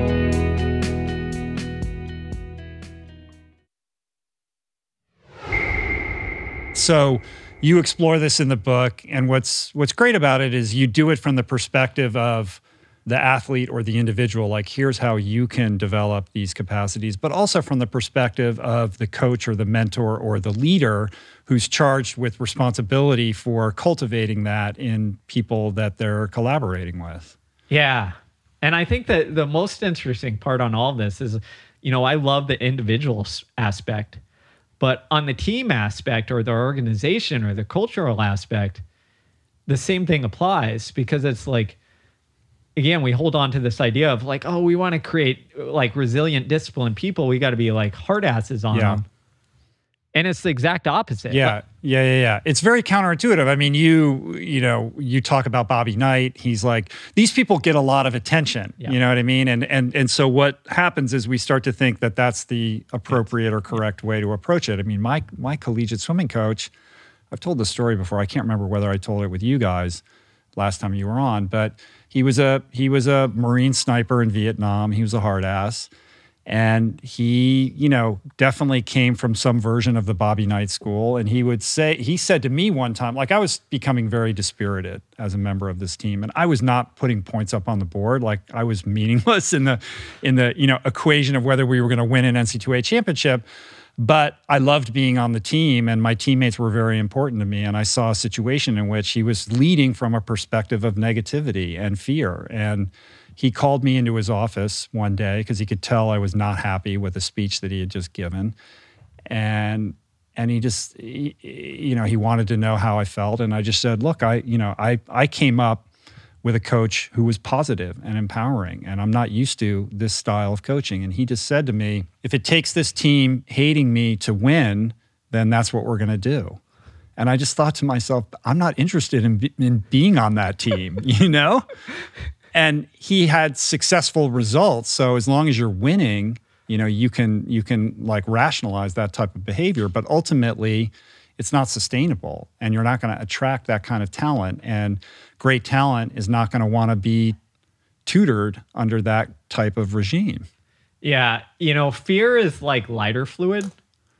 It looks really good.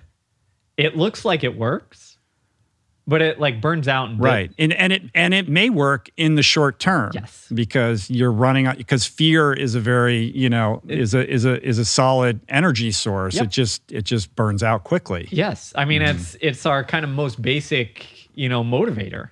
But it's what is it meant to do? It's meant to like get you to run away from the lion. Mm-hmm. it's not to sustain you over the long haul. Right. Right right right.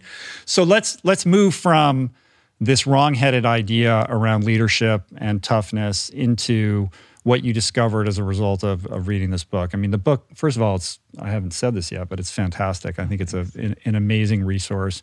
Clearly, you put a ton. I, I, mean, I don't know how you found the time to do all the research in this book because there's hundreds of stories and anecdotes from historical figures and, of course, all the kind of research, scientific research that validates like this new perspective on how we should think about being tough, how to motivate ourselves and motivate the people, you know, in our charge. Yeah, you know, um, I love the research. So if it was up to me, it would probably be even more of that. Mm-hmm. But like, I got to tell the story to to Mhm. keep it interesting. But I try to balance that out. But you know, it's it's no different than in my own running world. Is like if I'm going to go at something, I'm going to go at it hard. So in this, like, I wanted to be right.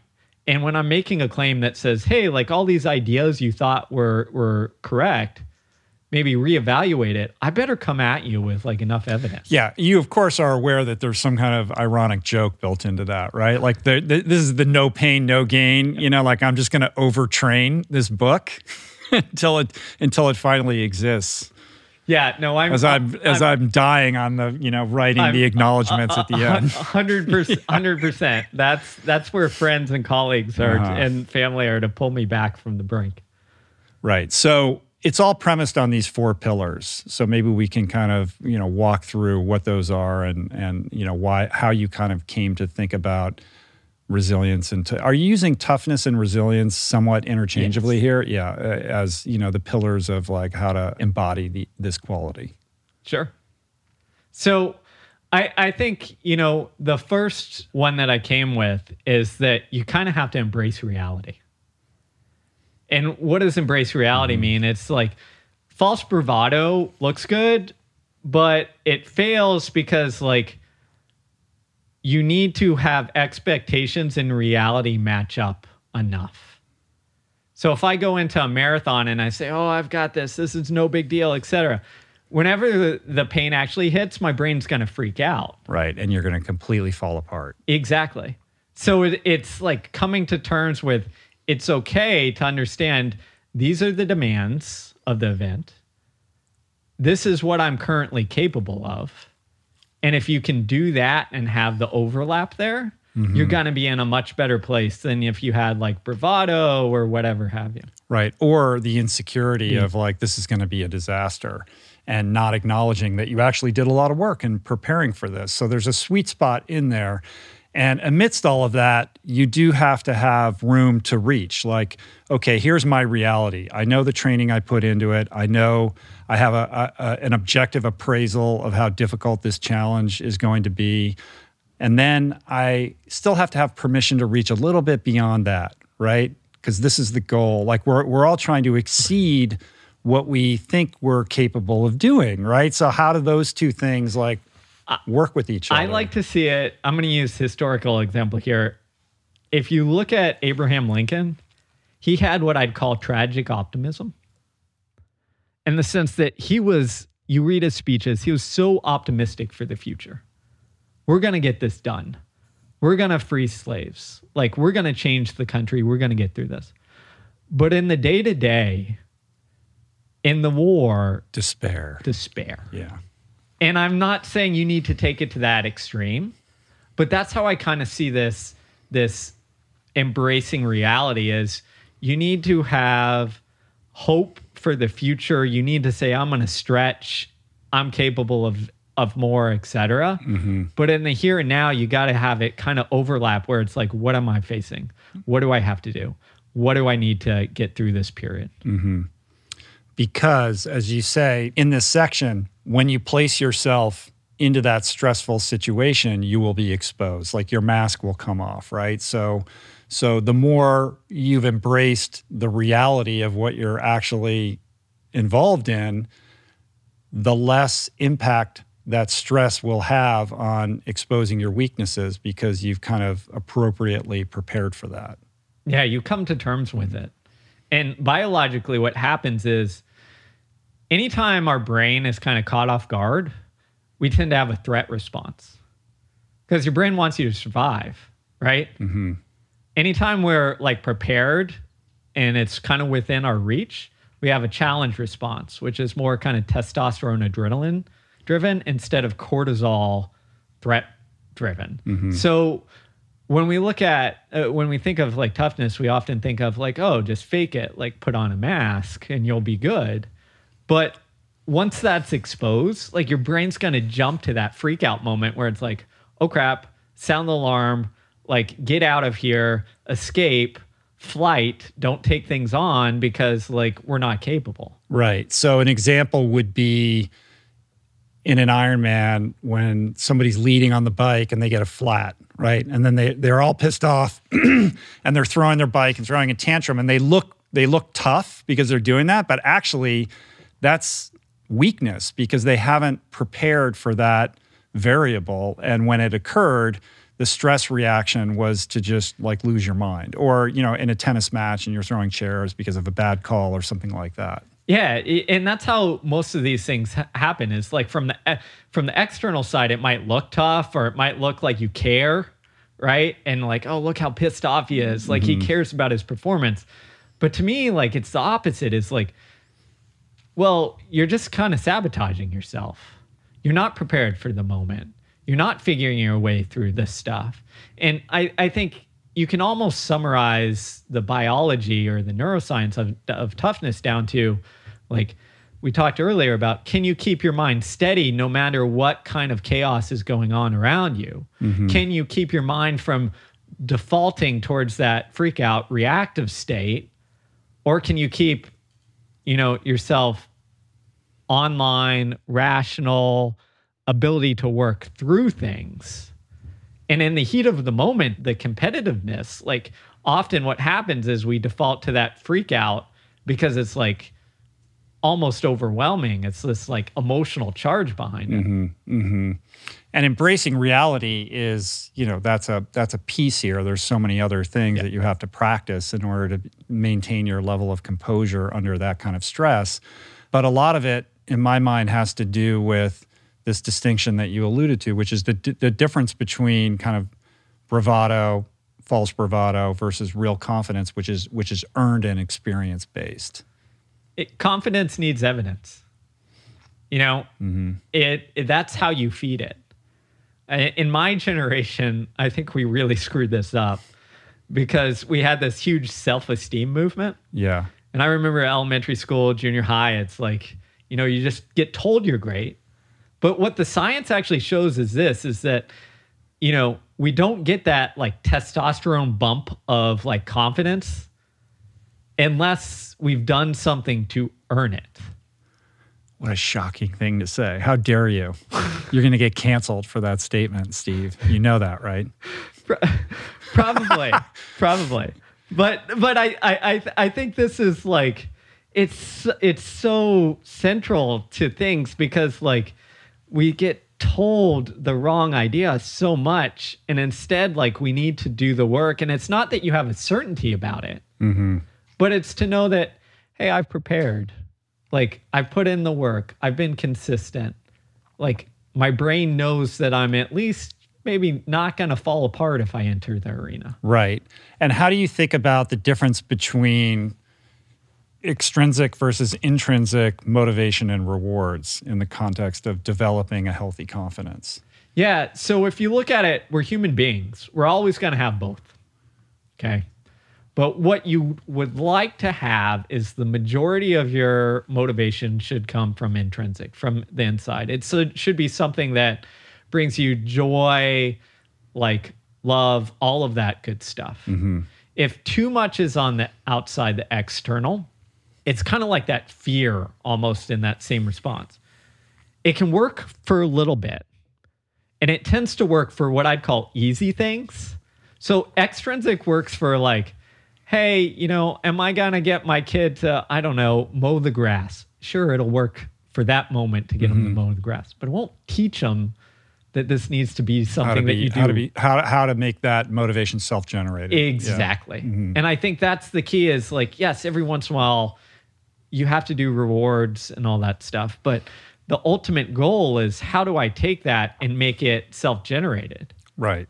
And if you can do that, you set yourself up to being able to do really hard things and be able to persist and enjoy it over the long haul. Right. An example that comes to mind that has a lot to do with embracing reality and, and where from whence your motivation comes is the situation where take for example you know an objective sport where you're being measured with a clock, like track and field. In my case, swimming.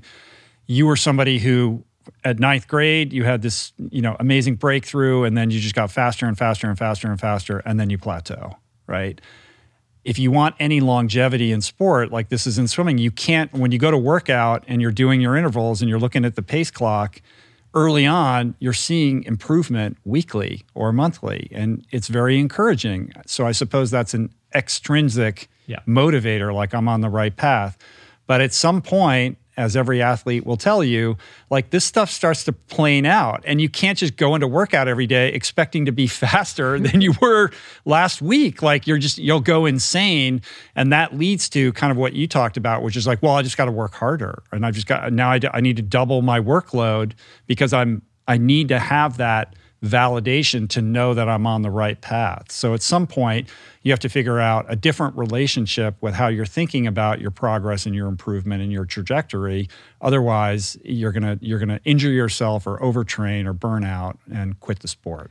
Yeah. And a And lot you of- must see this with your athletes all the time, right? Oh yeah, hundred percent. I mean, this is why I think young, like with with if you're a parent, if you're a coach of high school kids or youth athletes, your most important job is not to get them faster or have them, you know, do better or higher grades or whatever have you. Is to develop the joy of whatever pursuits they're doing. Give them the inner drive and develop that over the long haul. And if you can do that, like the rest takes care of itself. Mm-hmm. if they actually love the endeavor and the process, that will supersede those short term kind of dopamine hits about where you're at. And if you look at actually the research behind prodigies or phenoms and a wide variety from sports to academics to chess, the ones who make it are the ones who have higher levels of internal drive. Hmm. The ones who don't make it, there's some fascinating research on this, that don't make it are often the ones that started out internally driven because they're really good at something early on. But then because of success, fame, pressure, parental pressure and expectations, coaching expectations, that their internal drive slowly shifted.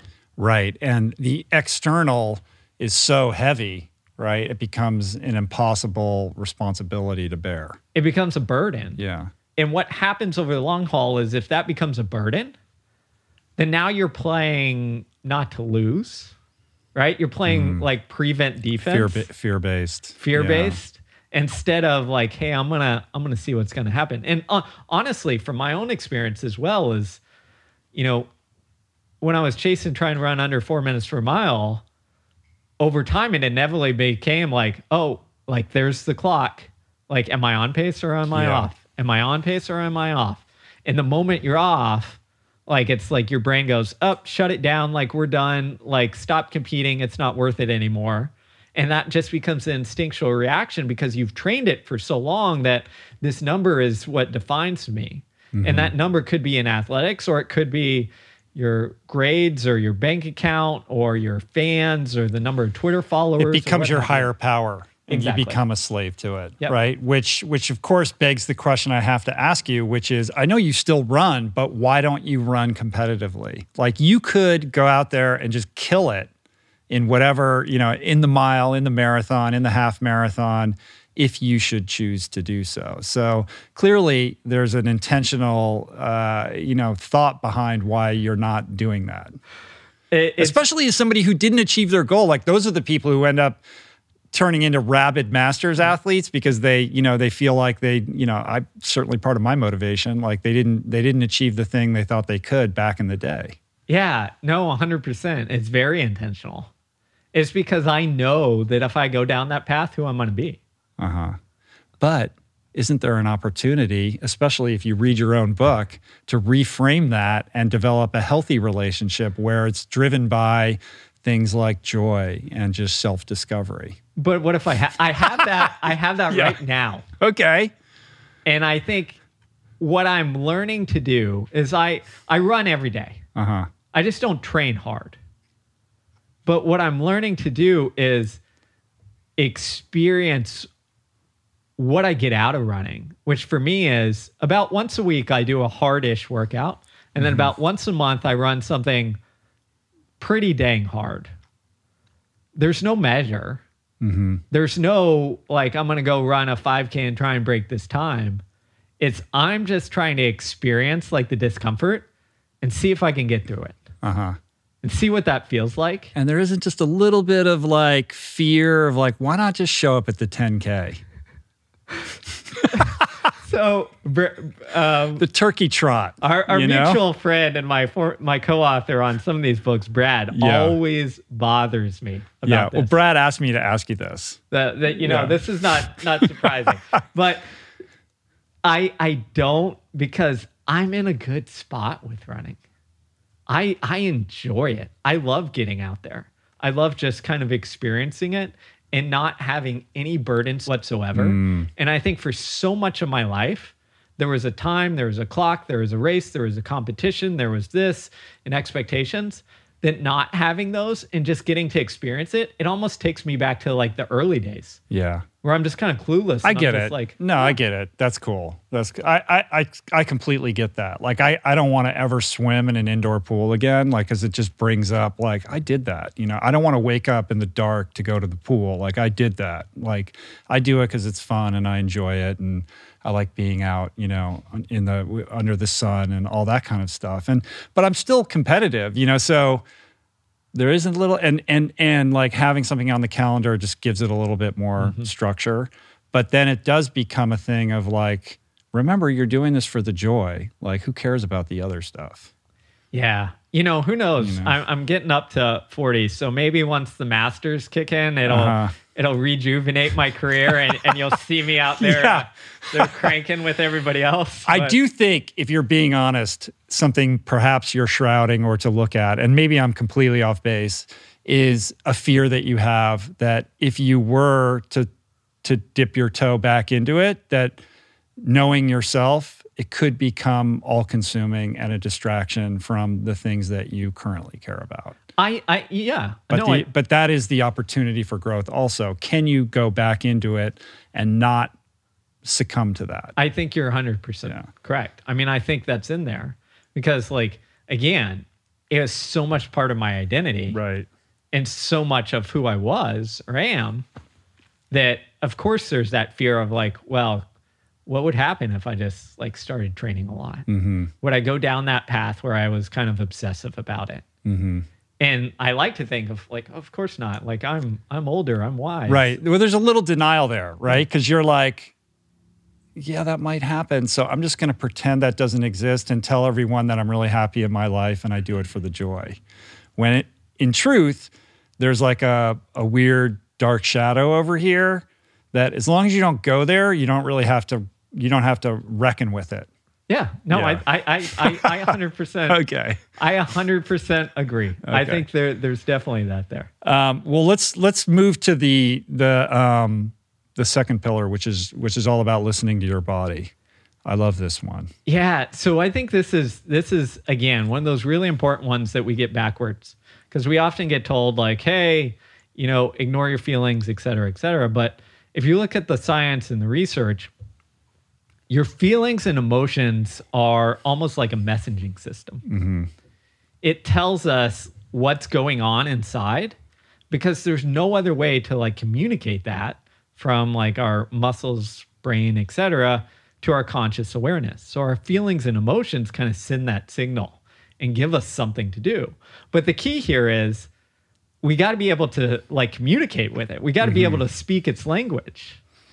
And the athlete example I like to give, which we all understand, is that as an athlete early on, you have to you have to learn what is a pain that signals injury and what is a pain that signals, oh, that's just like some soreness and it'll go away and I'll be all right. Mm-hmm.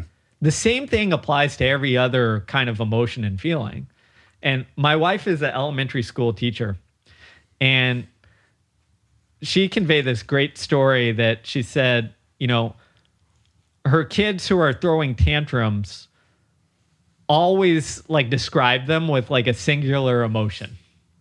And it's very simple. It's like, I'm sad, right? Uh huh. Why? Because they don't have the vocabulary or the understanding to break apart what that sadness is, whether it was frustration, whether it was insecurity driven, whatever it has, this myriad of things.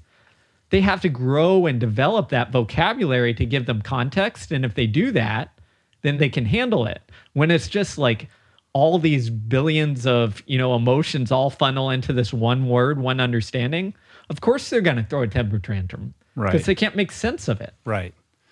But in this process, and using athletics as an example, um, there is a connection um, in integration that takes place w- with experience where you learn over time how to discern the difference between the niggle and the injury that that you know requires you to stop and attend to it.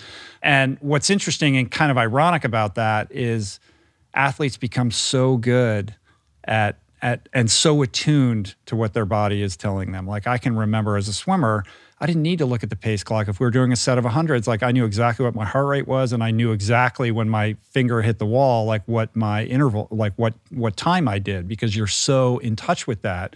But um, the problem with that is that, despite all of that, athletes can be expert at ignoring those signals. Like you know, I'm feeling run down, you know, I should probably, you know, like wisdom would say, like, you should like ease, you know, take the foot off the gas. But that's like, no, I got I need to do more. I need to push through this so I don't feel this way, or I'm not fit, or they won't taper, or they insist on, you talk about this in the book too, like, you know, running a whole bunch before a race or things like that that are driven out of insecurity.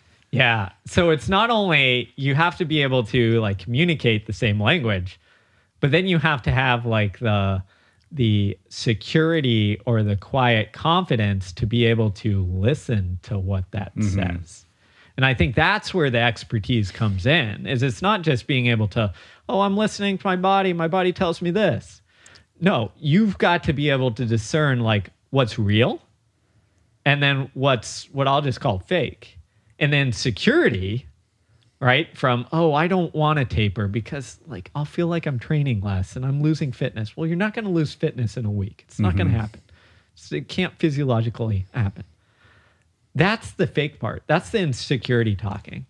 So you've really got to like meld this, listen to your body plus this confidence to be able to discern like what's true and what's not. Right. And that puts the lie to the traditional idea of toughness. Like that that that idea would be like I'm to, you know, I just train harder than everyone, but if that's coming from a place of insecurity because you're afraid of taking a day off or allowing your body to heal, then that's not tough at all. That's just ignorant. Yeah. It's you know, I always like to put it as does the thing have the power or are you in control? Mhm and so much of toughness is like, do I have some semblance of control over things? Not complete control, but some semblance where I can influence it. So if the thing has all the control, if I can't step away from the run, say, hey, you know what? I'm a little sick and I've got a race coming up, so it's probably better that I rest. If I can't do that without like that anxiety coming up, mm-hmm. right?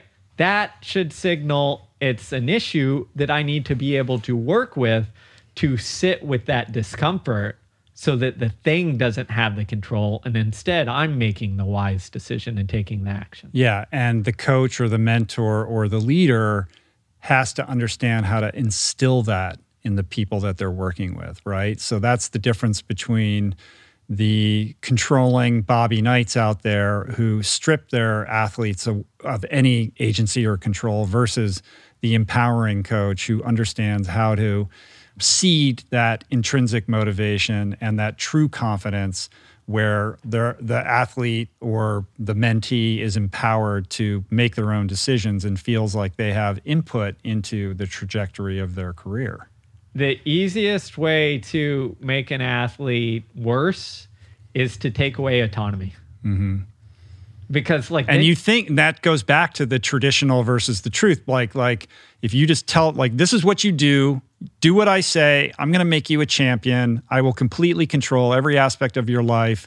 Like, you know, I don't know, Bela Karolyi and these gymnasts, or you hear all these crazy examples.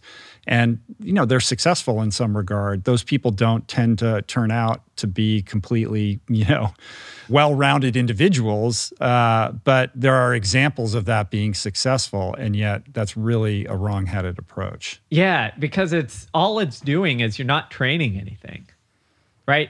You're training someone to respond to this single individual based on fear or punishment. But if you look at most sports, like it's not the the coach isn't out there with the athlete on top of them yelling and screaming and doing all that stuff. It's the athlete out there by themselves in mm-hmm. their head having to figure it out. If we take it outside of sport, like you're not worried about what your kids do when you look over them right? When you're there in the house, you're worried about what happens when they go out into the world. Same in the workplace.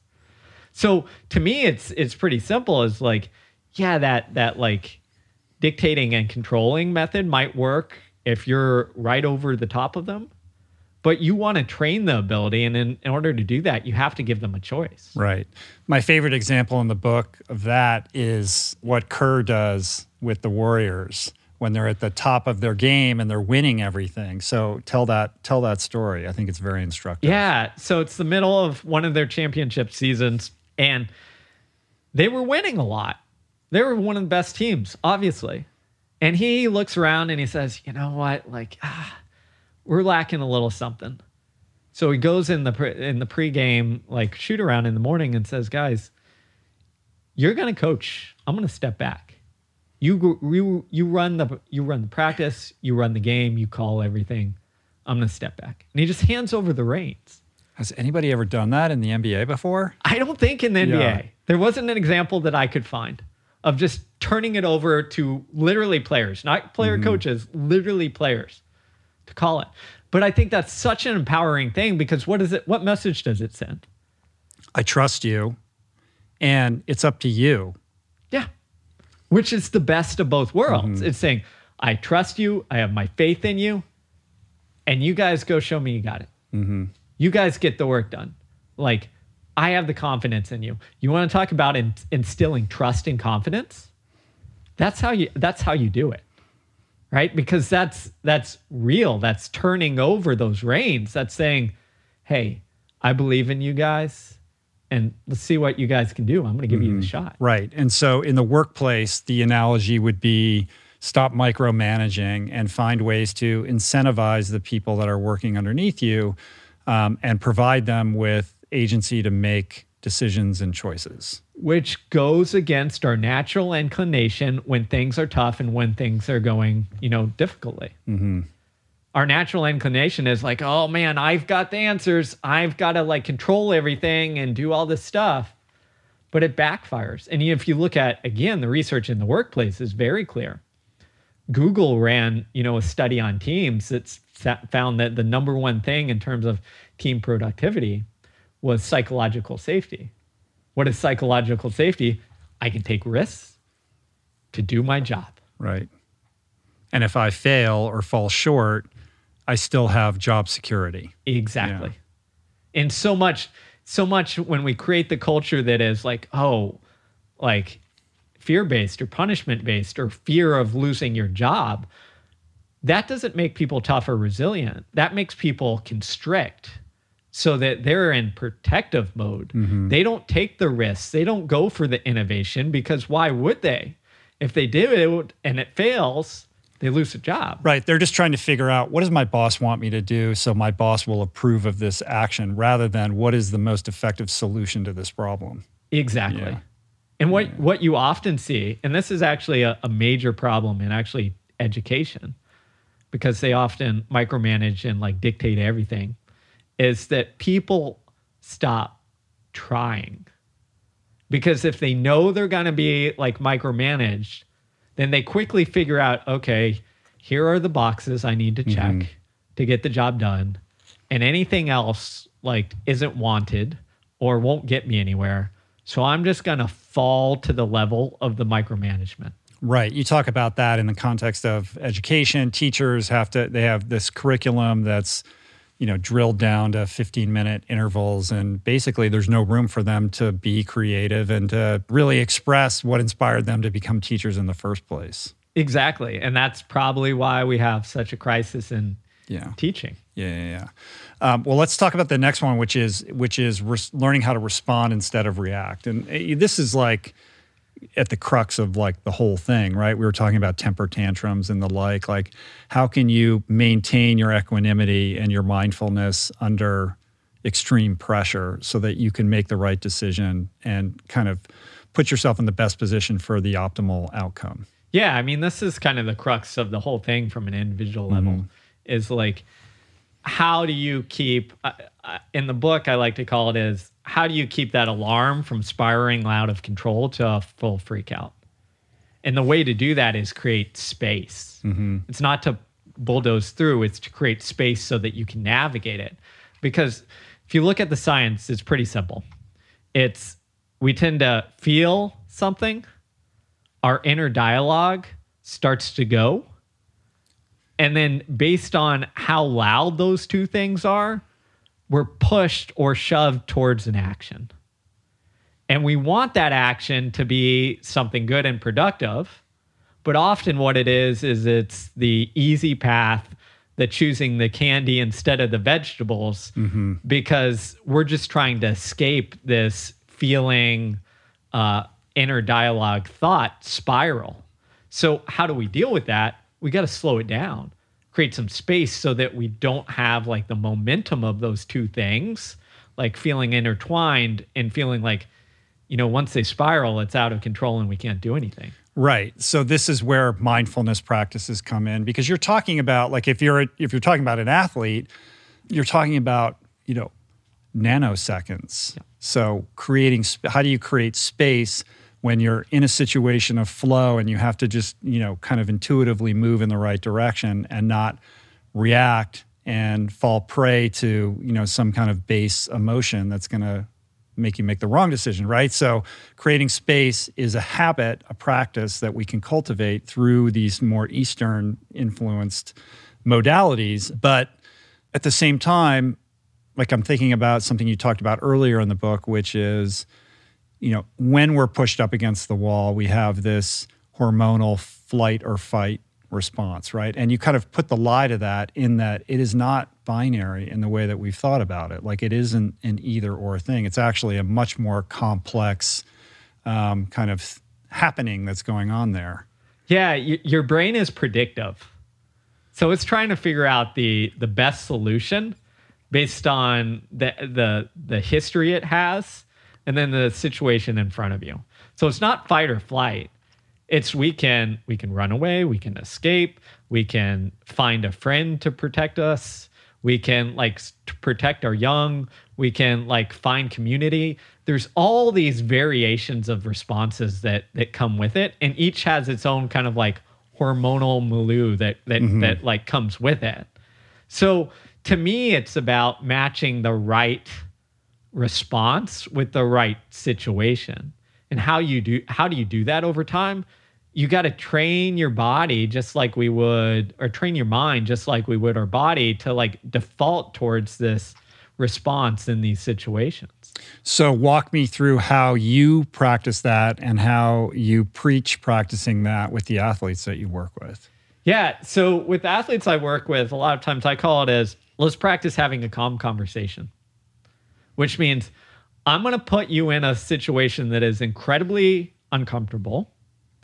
And then I want you to learn to sit with it and then use various strategies, which we can talk about, to figure out how to create space. Mm-hmm.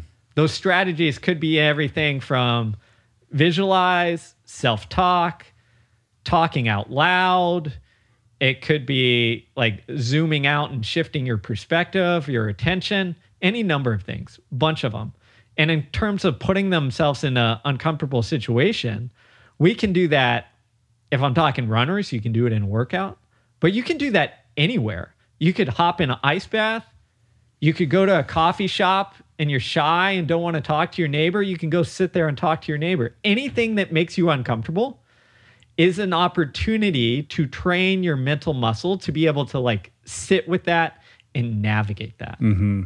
And the science shows that if you practice that, you develop a capacity to recall that under duress in situations that aren't necessarily related or analogous to, you know, going into the coffee shop. I- exactly. It's essentially all you're doing. We'll simplify the neuroscience a lot, but you have an area in your brain called the amygdala, which is threat processing area. It's like the alarm signal, right? Whenever mm-hmm. something, your brain thinks something bad is going to happen, amygdala goes up. You have the prefrontal cortex, which is what I'd call like the controller.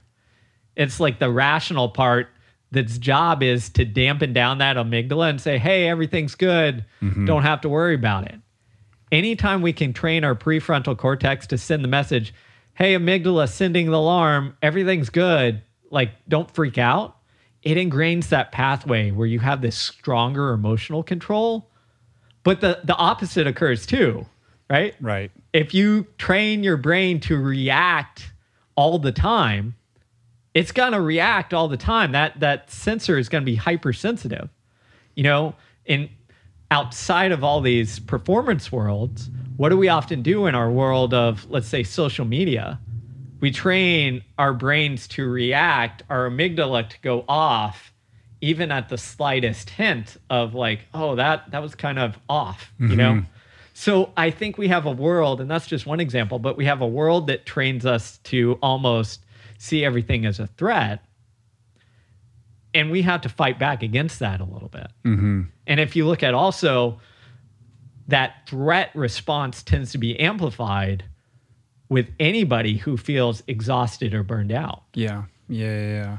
How does that work or mesh with flow states? So obviously, you know, every athlete aspires to be in that state where it's almost an experience of no mind where you're just in the in the process of doing what you do and doing it as best as you can do where a pause to reflect before responding is by definition an interruption of that is a non-flow experience right so in training you're trying to acclimate the athlete to the experience of flow right but how do those two things i guess like an intervening event would disrupt the flow and then it becomes about like respond or react Yeah. So this, I'm glad you brought up this up because this was one of my favorite topics to talk about.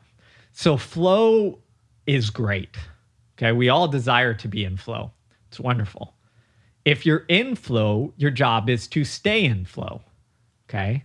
So whatever you need to do to stay in flow, and actually some of the research shows in terms of attention, is distraction will actually help you stay in flow. oh really that's counterintuitive It is. So if you look at golfers, for example, when they're in flow, they'll often talk to their caddy more to keep their mind off of everything else that they're oh, because actually if they doing. start thinking about what they're doing then they yeah yeah yeah yeah. yeah So it keeps you in that that state. Okay. So if you're in flow in that state, whatever works there. But that's where these tools help, right? If you have the ability to what I call zoom in and zoom out, like distract yourself or really deep down and get super focused. If you train that ability, when you're in flow, you have the ability to distract yourself a little bit mm-hmm. productively. But we're not always, the other part of it is we're not always going to be able to get in flow. Flow generally occurs when it's what's called a just manageable challenge. And physiological arousal levels are moderate. Mm-hmm. So if we can keep our arousal levels high, relatively high, but within check, we can get in flow.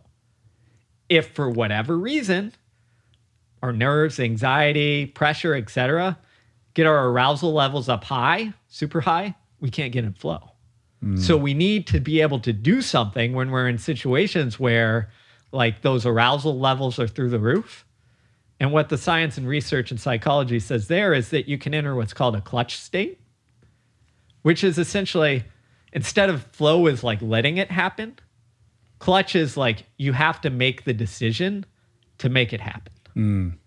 And there it's like you need again similar tools, but now instead of distraction, zooming like out, you have to zoom in, while not losing your mind because you're super like Right. you know adrenaline's going nuts. Right. So the clutch state also, I suspect, can be trained by placing yourself in stressful situations and trying to recall these mindfulness practices to provide space, right? So it's something you can train for.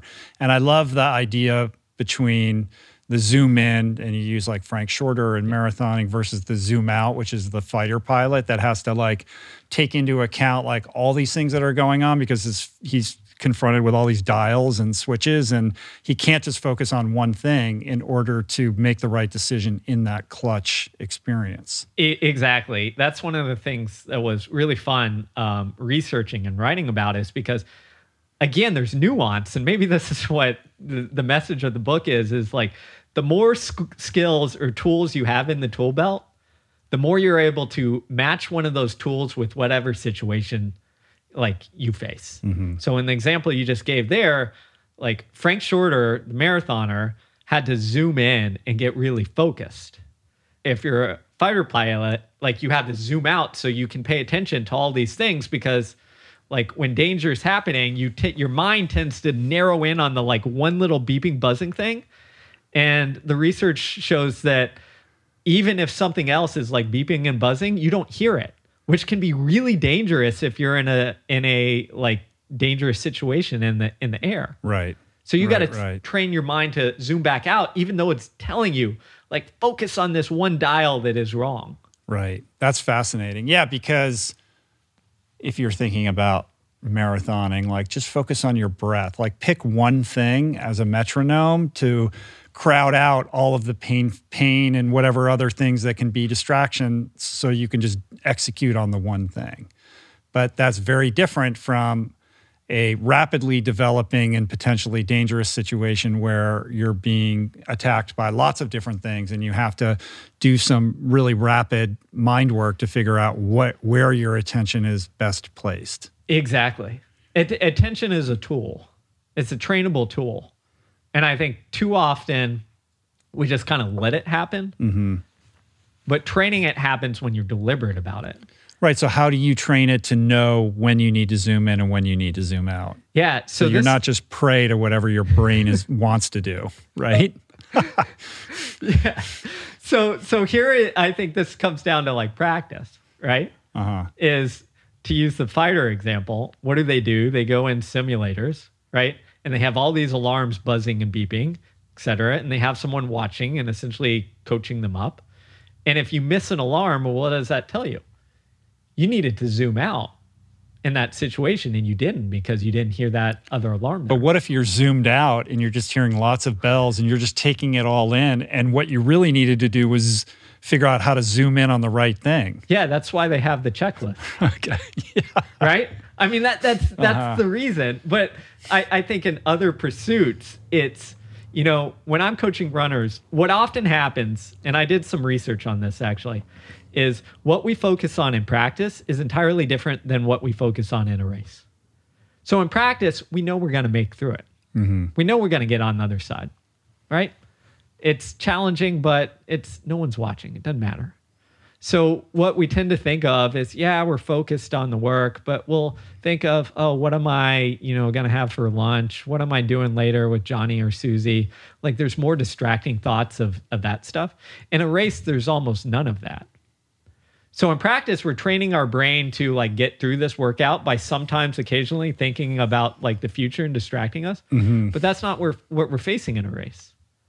So instead of seeing practice just as, hey, I need to hit these times on this workout to get things done, you need to see it as what's my psychological or mental goal?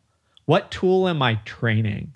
And actually, one of my really good athletes in college, Brian Barraza, who's went on to run professionally, he called it some practices I need to let my mind go to a bad place and then see if I can figure my way out. Mm.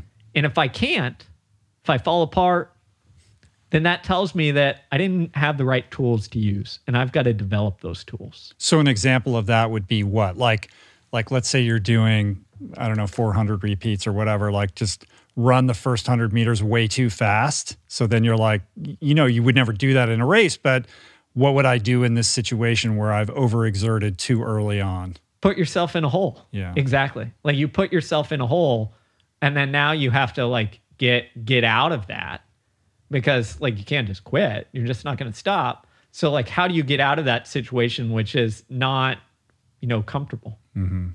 Mhm. Yeah, interesting. Um, well, let's talk about the last one, which is uh, the last pillar, transcending discomfort. I mean, this is sort of like the global thing, right? Like, how can you inoculate yourself, or that's the wrong word, how can you create a habit of exposing yourself to difficult things and increasing that level of difficulty gradually over time? Yeah. So this was probably, you know, one of the funnest sections or the funnest section to because it like pulls out from the individual and says, okay, what's the global thing, as you said? And it's kind of like surprising, but it it kind of isn't. But it's like, well, if you fulfill people's basic psychological needs and you combine that with meaning, people can handle really difficult things. And what are those basic psychological needs? Competency, feeling like I can make progress and grow in whatever I'm doing. Autonomy, which we talked about earlier, mm-hmm. like feeling like I have some sort of control over things. And belonging. Do I belong to this group? Do I feel a part of this? Is this bigger than myself? And you combine that with meaning, meaning, is this endeavor or this thing I'm getting through that is really hard? Is it more than just for a paycheck or for whatever whatever it is? Yeah. So, as a coach or as a leader in the workplace, like how do you cultivate those things so that your team can do the best they can do? So I think this is where we often get it wrong. What do we do in the workplace? We often come up with core values and slogans. Yeah. We put them on the wall. and then we say, look at those With things. a with a picture of you know, like a uh, like a crew rowing a boat. yeah, like- ex- exactly. It's like the stock photo. Yeah. And it's like, look at these things. so motive, so inspired. This is the problem. They're not authentic. People know, right? Mm-hmm. People like understand our brains can tell real from fake. So if it's not authentic, it's not going to work. So the the best thing that you can do as a leader to create resilient teams is to be authentic and support people in a way that helps them be authentic in what they're doing. Mm-hmm. So if you're talking about, you know, autonomy, belonging, all of these things, well, you have to actually want those. Number 1. And then number 2, you have to lead by example, by setting the stage. And I think there's some brilliant examples in sport. One that I talk about in the book is, you know, Gregg Popovich, the famous coach for the San Antonio Spurs. How does he create belonging? Well, well, before getting there, actually, I'll tell a story, then I'll get there. Um, he creates belonging by inviting all the players to these like well thought out dinners where he takes the time to pick the food. He's a wine expert. He picks the wine. He arranges the tables in the right way with the right people to kind of create this natural conversation. Because how do we create belonging? It's not through like trust falls and like random exercises, it's through genuine connection. What Popovich does brilliantly is he creates the space for genuine connection.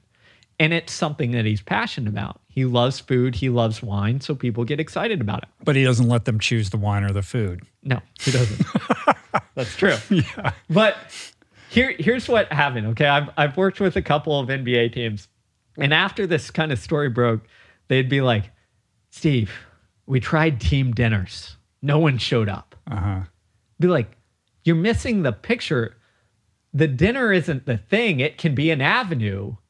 But the thing is, Popovich was really passionate about this and created the environment where people wanted to connect. Because it was authentic to what he was inspired by. Yeah. Exactly. Like find that thing for you, whatever it is, and it will it will uh-huh. like coalesce and help people. Right. I'm just imagining the chief financial officer, you know, who's into birding, making his team go birding with him. You know, You it, know- it might go sideways. It might go sideways. You know, it has to be something people generally like to do.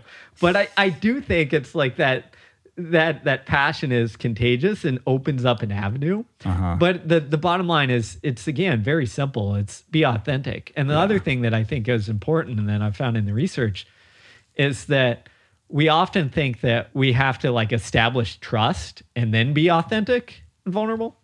But it's the opposite. We have to Authenticity breeds trust. yeah. Exactly. Mm-hmm. Right? Is we is you don't get that that trust without the authenticity. Right.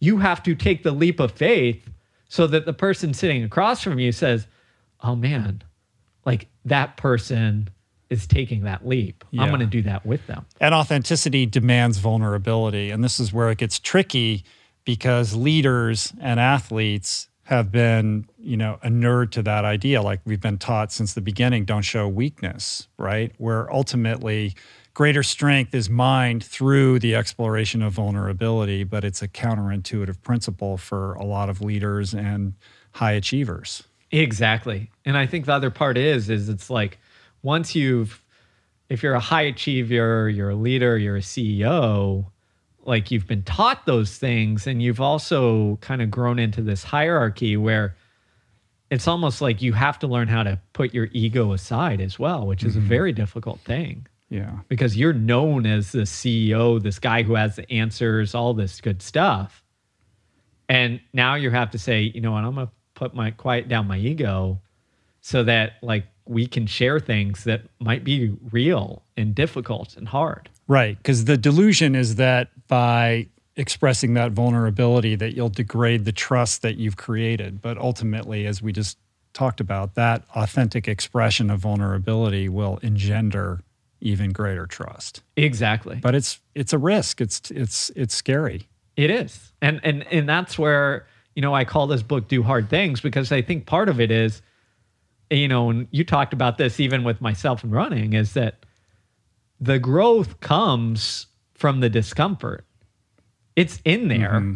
If you can go in there, navigate it, and figure out how to come out on the other side. Right. And the beautiful thing is you see this cover and you're like, do hard things. Like you think you're going to read this book about like, here's how I'm going to, you know, go to SEAL camp and make it through. And it's like, no, for any athlete, they know, they already know, like doing the hard thing is the easy thing when it comes to the practicality of the training. If anything, we need to hold ourselves back. Like, that's not the issue that needs throttling. The real hard thing, the hard thing that we need to do is the more nuanced approach to all of this that requires these challenging and frightening emotions to be called forth, such as vulnerability and authenticity and mindfulness and all of this kind of thing.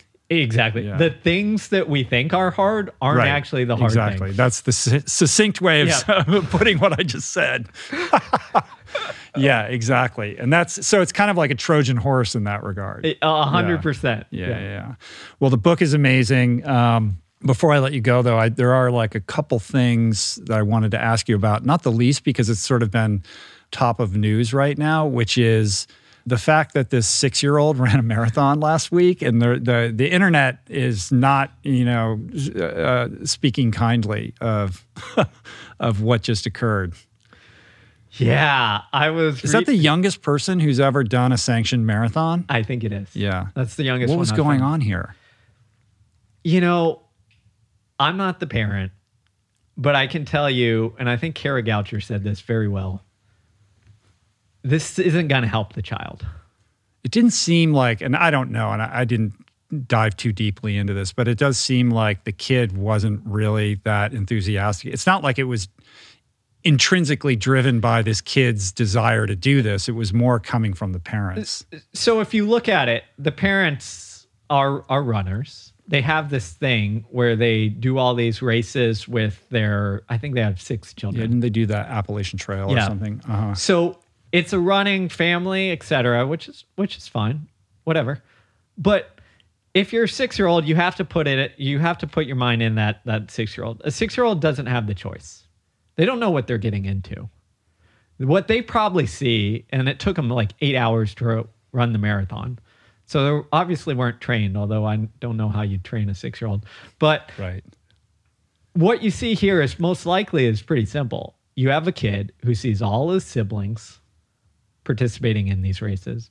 You have a fam- you have parents who participate in these races with the family and you know video them for YouTube and all that stuff. And you just have a kid who probably wants attention, support, love, etc., like any child wants. Mm-hmm. And the path towards that looked like probably running a marathon. Right. It doesn't necessitate an explicit pronouncement from the parent like we expect you to do Yep. this. It's just implied because this is what we do as a family. Exactly. And that's where I think it, it's really dangerous because, again, as a parent, you have to be like, and I'm not one, so I'm not trying to speak for any, but I've seen and worked with athletes who had similar, very young experiences in running and endurance sport. And it creates this weird kind of identity cementation around things and this weird, like, this is how I get approval from my parents. Mm-hmm. And this is where that comes from. And that's a very dangerous game to play. We're not even talking about the physical ramifications of a six year old running a marathon. I just think from a psychological standpoint, that's a very dangerous game to play. And I think it's concerning, and you're seeing more and more of it in the age of social media, Instagram, et cetera, where parents don't realize the expectations, the psychological baggage they're placing on their young kids from like mm-hmm. projecting using their children for their athletic pursuits. Yeah, and I think it's important to point out that that nobody's nobody's implying a you know nefarious motive on on behalf of the parents. It's just a lack of awareness around this. Exactly. It's it's you know, you see this at every sport. You see it in the little leagues like soccer parents or what have you, baseball parents. Um I see it all the time. As I said, my wife's a elementary school teacher, and I get invited to these games with her, and she drags me along to her classes, and it's the wildest crap I've ever seen. It drives me nuts. Just you mean like screaming parents, screaming whole thing? parents, Right. parents of like five year olds yelling at refs, and you're just like, it's a youth soccer like or Yeah. youth tag football game. Like, chill out. But you know, one of the interesting thing I was I was talking to a former uh, well teammate of mine. We ran on the same club team, Lindsay Gallo, who was NCAA champion at Michigan in the 1500. And she made this nice comment. She said, "You know what, Steve?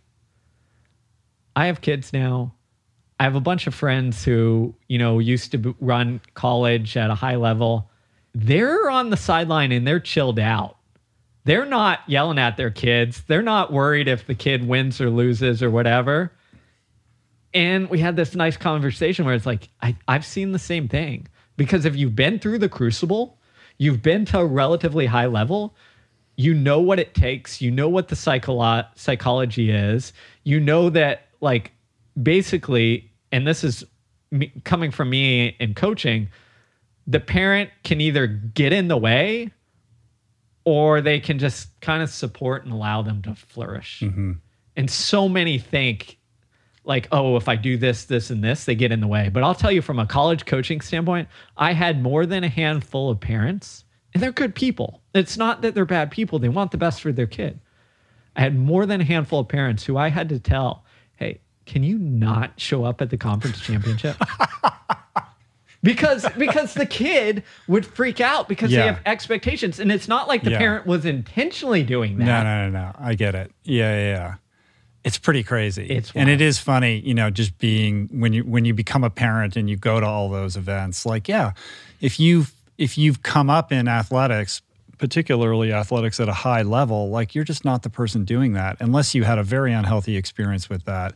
The people that are screaming and yelling tend to be people who were not athletes or had a very frustrated experience with athletics and are projecting onto their kids some kind of unfulfilled, you know, hope and dream. exactly if i had Mm-hmm. one message to parents it would be chill out Yeah. like on your ath- on your athlete and i have this debate with my wife all the time who is also a, a very she was all american in in in track in um in college And we have this debate all the time. We're like, do we really want our, our kid to be like a, a runner or or not? Just because it's like, do you want that like expectation? And how would we handle that? And we're always just like, hands off, like no coaching, like you do you, like whatever you want to do. You want to run, great. You want to play soccer or join math club, doesn't matter. And I think that's because we've both like been through that crucible of like, ah, like it's great, don't get me wrong, but you've got to be the one who chooses to do it. Well, let me let me put you at ease a little bit as somebody who's been in the parenting game for for a while. Like your decision as to whether or not you want your kid, if you end up having a kid, to go into running is really not something you need to concern yourself with because your kid will let you know. Like they they don't. It's like they're their own people. Yeah. They don't come from you, they come through you. And they're a little bit more baked than you presume in terms of the nature versus nurture thing. Yeah, I love that.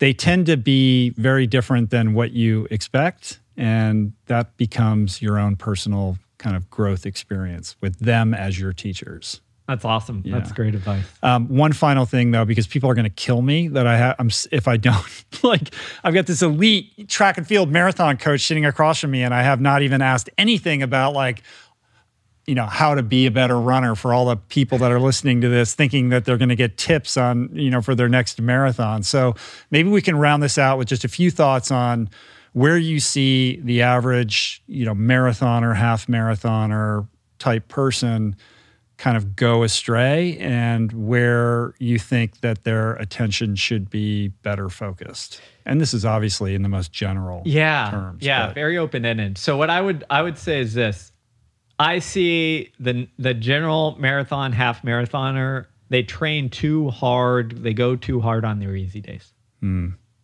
they overcook it on the easy days and don't go slow enough Right. I just got dragged on the internet over the past couple days for something I posted like last October, where I posted that little clip of the Kenyans, you know, doing their shuffle, and I was like, "Slow days are for going slow," and it's them running like extremely slow, right? Yeah. And for some reason, in the last couple days, this this tweet resurfaced, and a bunch of people are are angry, or there's there's like a di- a divisiveness of opinion about this because I think there is. Maybe you know more about this than I do, but there was a track and field coach who was tweeting a lot about how you know we over-index on the slow miles and like that shouldn't really be considered training and blah blah blah and a bunch of co- coaches piled on him and said no that's not true so there seems to be a little bit of a Twitter controversy around slow days and what that means and the appropriateness of, you know, what is kind of pejoratively called junk miles, but which I think are important. So maybe a few thoughts on that to Oh, clear man. this up from your perspective. Yeah, you're gonna throw me into the the social media Twitter mayhem. um, yeah. Do you know what I'm talking about Yeah, though? oh, You're oh, you're aware of this. Yeah, yeah, yeah. Oh, yeah. Okay. The controversies in running. We argue over Yeah. the weirdest things. Um, so here, here's what I would say is that there's no doubt in longer distance stuff, aerobic development is key. And for most of us, that aerobic development takes a really long time, or for everyone, it takes a really long time. And the key is how much easy running can I accumulate safely? So your slow, easy days. And what does easy actually mean? So here's my I'll give you the simple Okay. answer. You should be able to have a conversation like we're having here. Mm-hmm. If now, don't get me wrong, you c- shouldn't be able to like have a conversation, not breathe, but you should be able to have a relatively normal conversation. If you start having what I'd call a, a texting conversation, you're going too fast. Uh-huh. So that's how I kind of frame it. And I think if you look at that and you're doing it in a and again, whatever you can handle, easy days are are great. Are you going to need more than that? Of course. Like the intensity stuff matters. Mm-hmm. Of course. But it's like the the icing on top of the cake that like is vital. Like you need it for the taste the cake to taste good but you don't need like as much as you would to bake the cake, right? The ingredients to bake the cake. So to me, it's like we argue over these things. And, and the, I'll give the historical example to maybe help this out.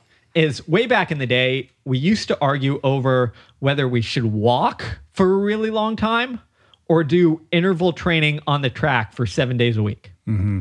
In the 1920s, 30s, 40s, right. that, w- that was the debate. really long walks or on the track smashing 200s every day. Uh-huh.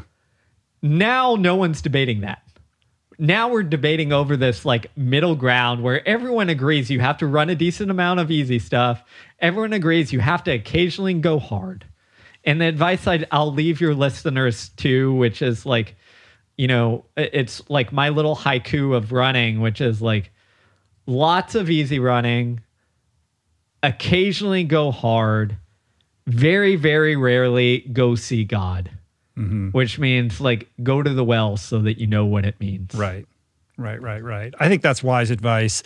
My sense is that people don't have the quiet confidence that you talk about in the book to do to go slow on the slow days, um, and that's part and parcel of why this is debate. Like, oh, you know, I can't afford to go slow because I'm not fit enough, or they don't trust in their training plan or their coach or what have you, or they don't understand just what slow actually means.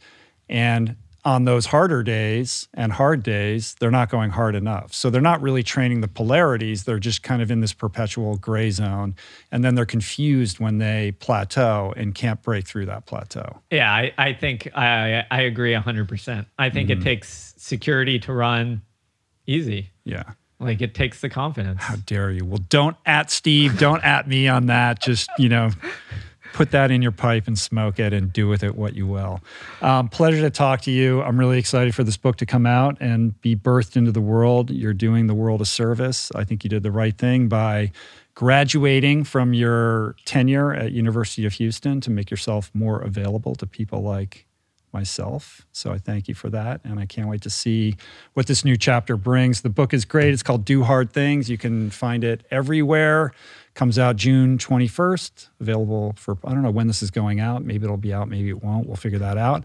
Um, and where else do you want to have people find you? The growth, we didn't even talk about the growth equation. I talked about that with Brad. That's a newsletter and podcast that you do with Brad Stulberg. Um, where can everybody find what you're putting out into the world? Yeah, you can go place? to thegrowtheq.com. You can go to stevemagness.com or find me on any social media at Steve Magness. Just don't don't yell at me. Yeah, getting in, getting into fights with other track coaches about zone two and the like. Right. All right. Um, we'll come back and talk to me again. Until then, uh, it's great talking to you, man. Thank you. Thanks a lot, Rich. Right on. Peace. Yeah. That's it for today. Thank you for listening. I truly hope you enjoyed the conversation. To learn more about today's guest including links and resources related to everything discussed today, visit the episode page at richroll.com, where you can find the entire podcast archive, as well as podcast merch, my books, Finding Ultra, Voicing Change in the Plant Power Way, as well as the Plant Power Meal Planner at meals.richroll.com. If you'd like to support the podcast, the easiest and most impactful thing you can do is to subscribe to the show on Apple Podcasts, on Spotify, and on YouTube and leave a review and or comment. Supporting the sponsors who support the show is also important and appreciated. And sharing the show or your favorite episode with friends or on social media is, of course, awesome and very helpful. And finally, for podcast updates, special offers on books, the meal planner, and other subjects, please subscribe to our newsletter, which you can find on the footer of any page at richroll.com. Today's show was produced and engineered by Jason Camiolo, with additional audio engineering by Cale Curtis. The video edition of the podcast was created by Blake Curtis, with assistance by our creative director, Dan Drake. Portraits by Davey Greenberg and Grayson Wilder. Graphic and social media assets courtesy of Jessica Miranda, Daniel Solis, Dan Drake, and AJ Akpodiete. Thank you, Georgia Whaley, for copywriting and website management.